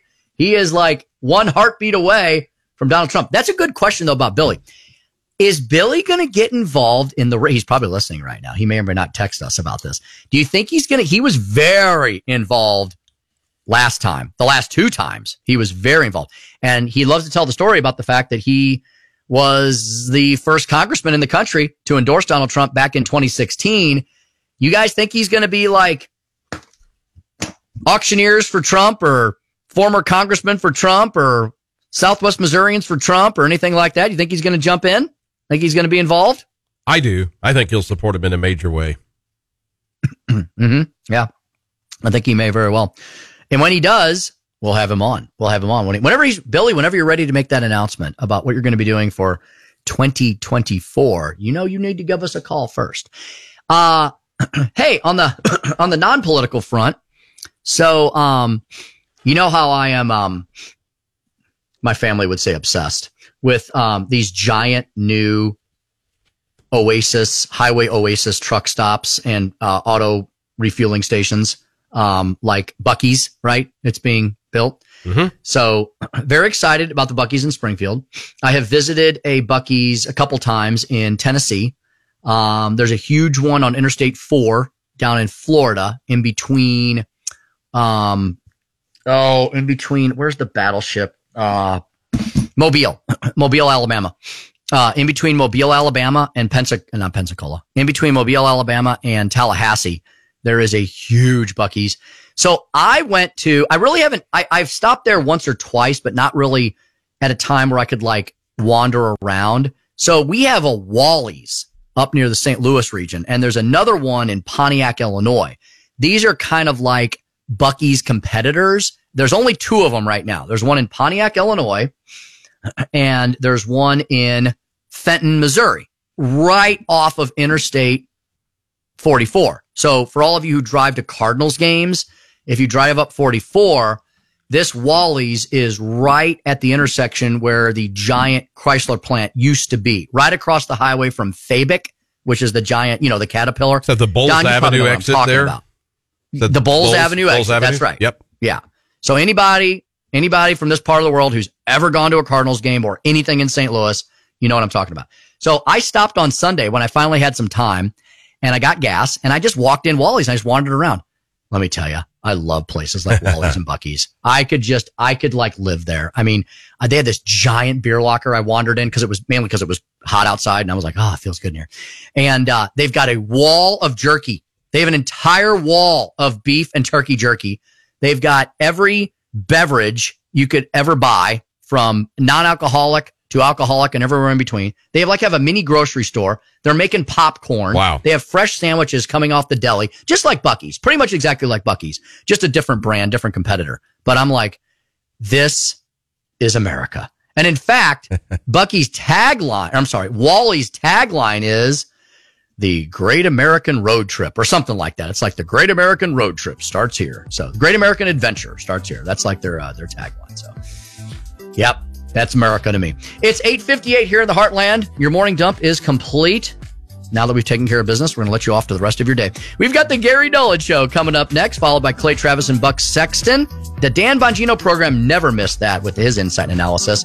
The Elijah Har Show, 4 to 6 p.m. Joe Pags, Jimmy Failla, Fox Across America. Everything can always be found at 93.3 AM 560 KWTO. Committed to serving our local communities by providing local, accurate, reliable news you can count on as it happens. Get the latest news, weather, and traffic from our trusted news team of Brian Houseworth, Don Luzader, and John Marsh. Keeping our commitment to serving you with information you want, news you need. We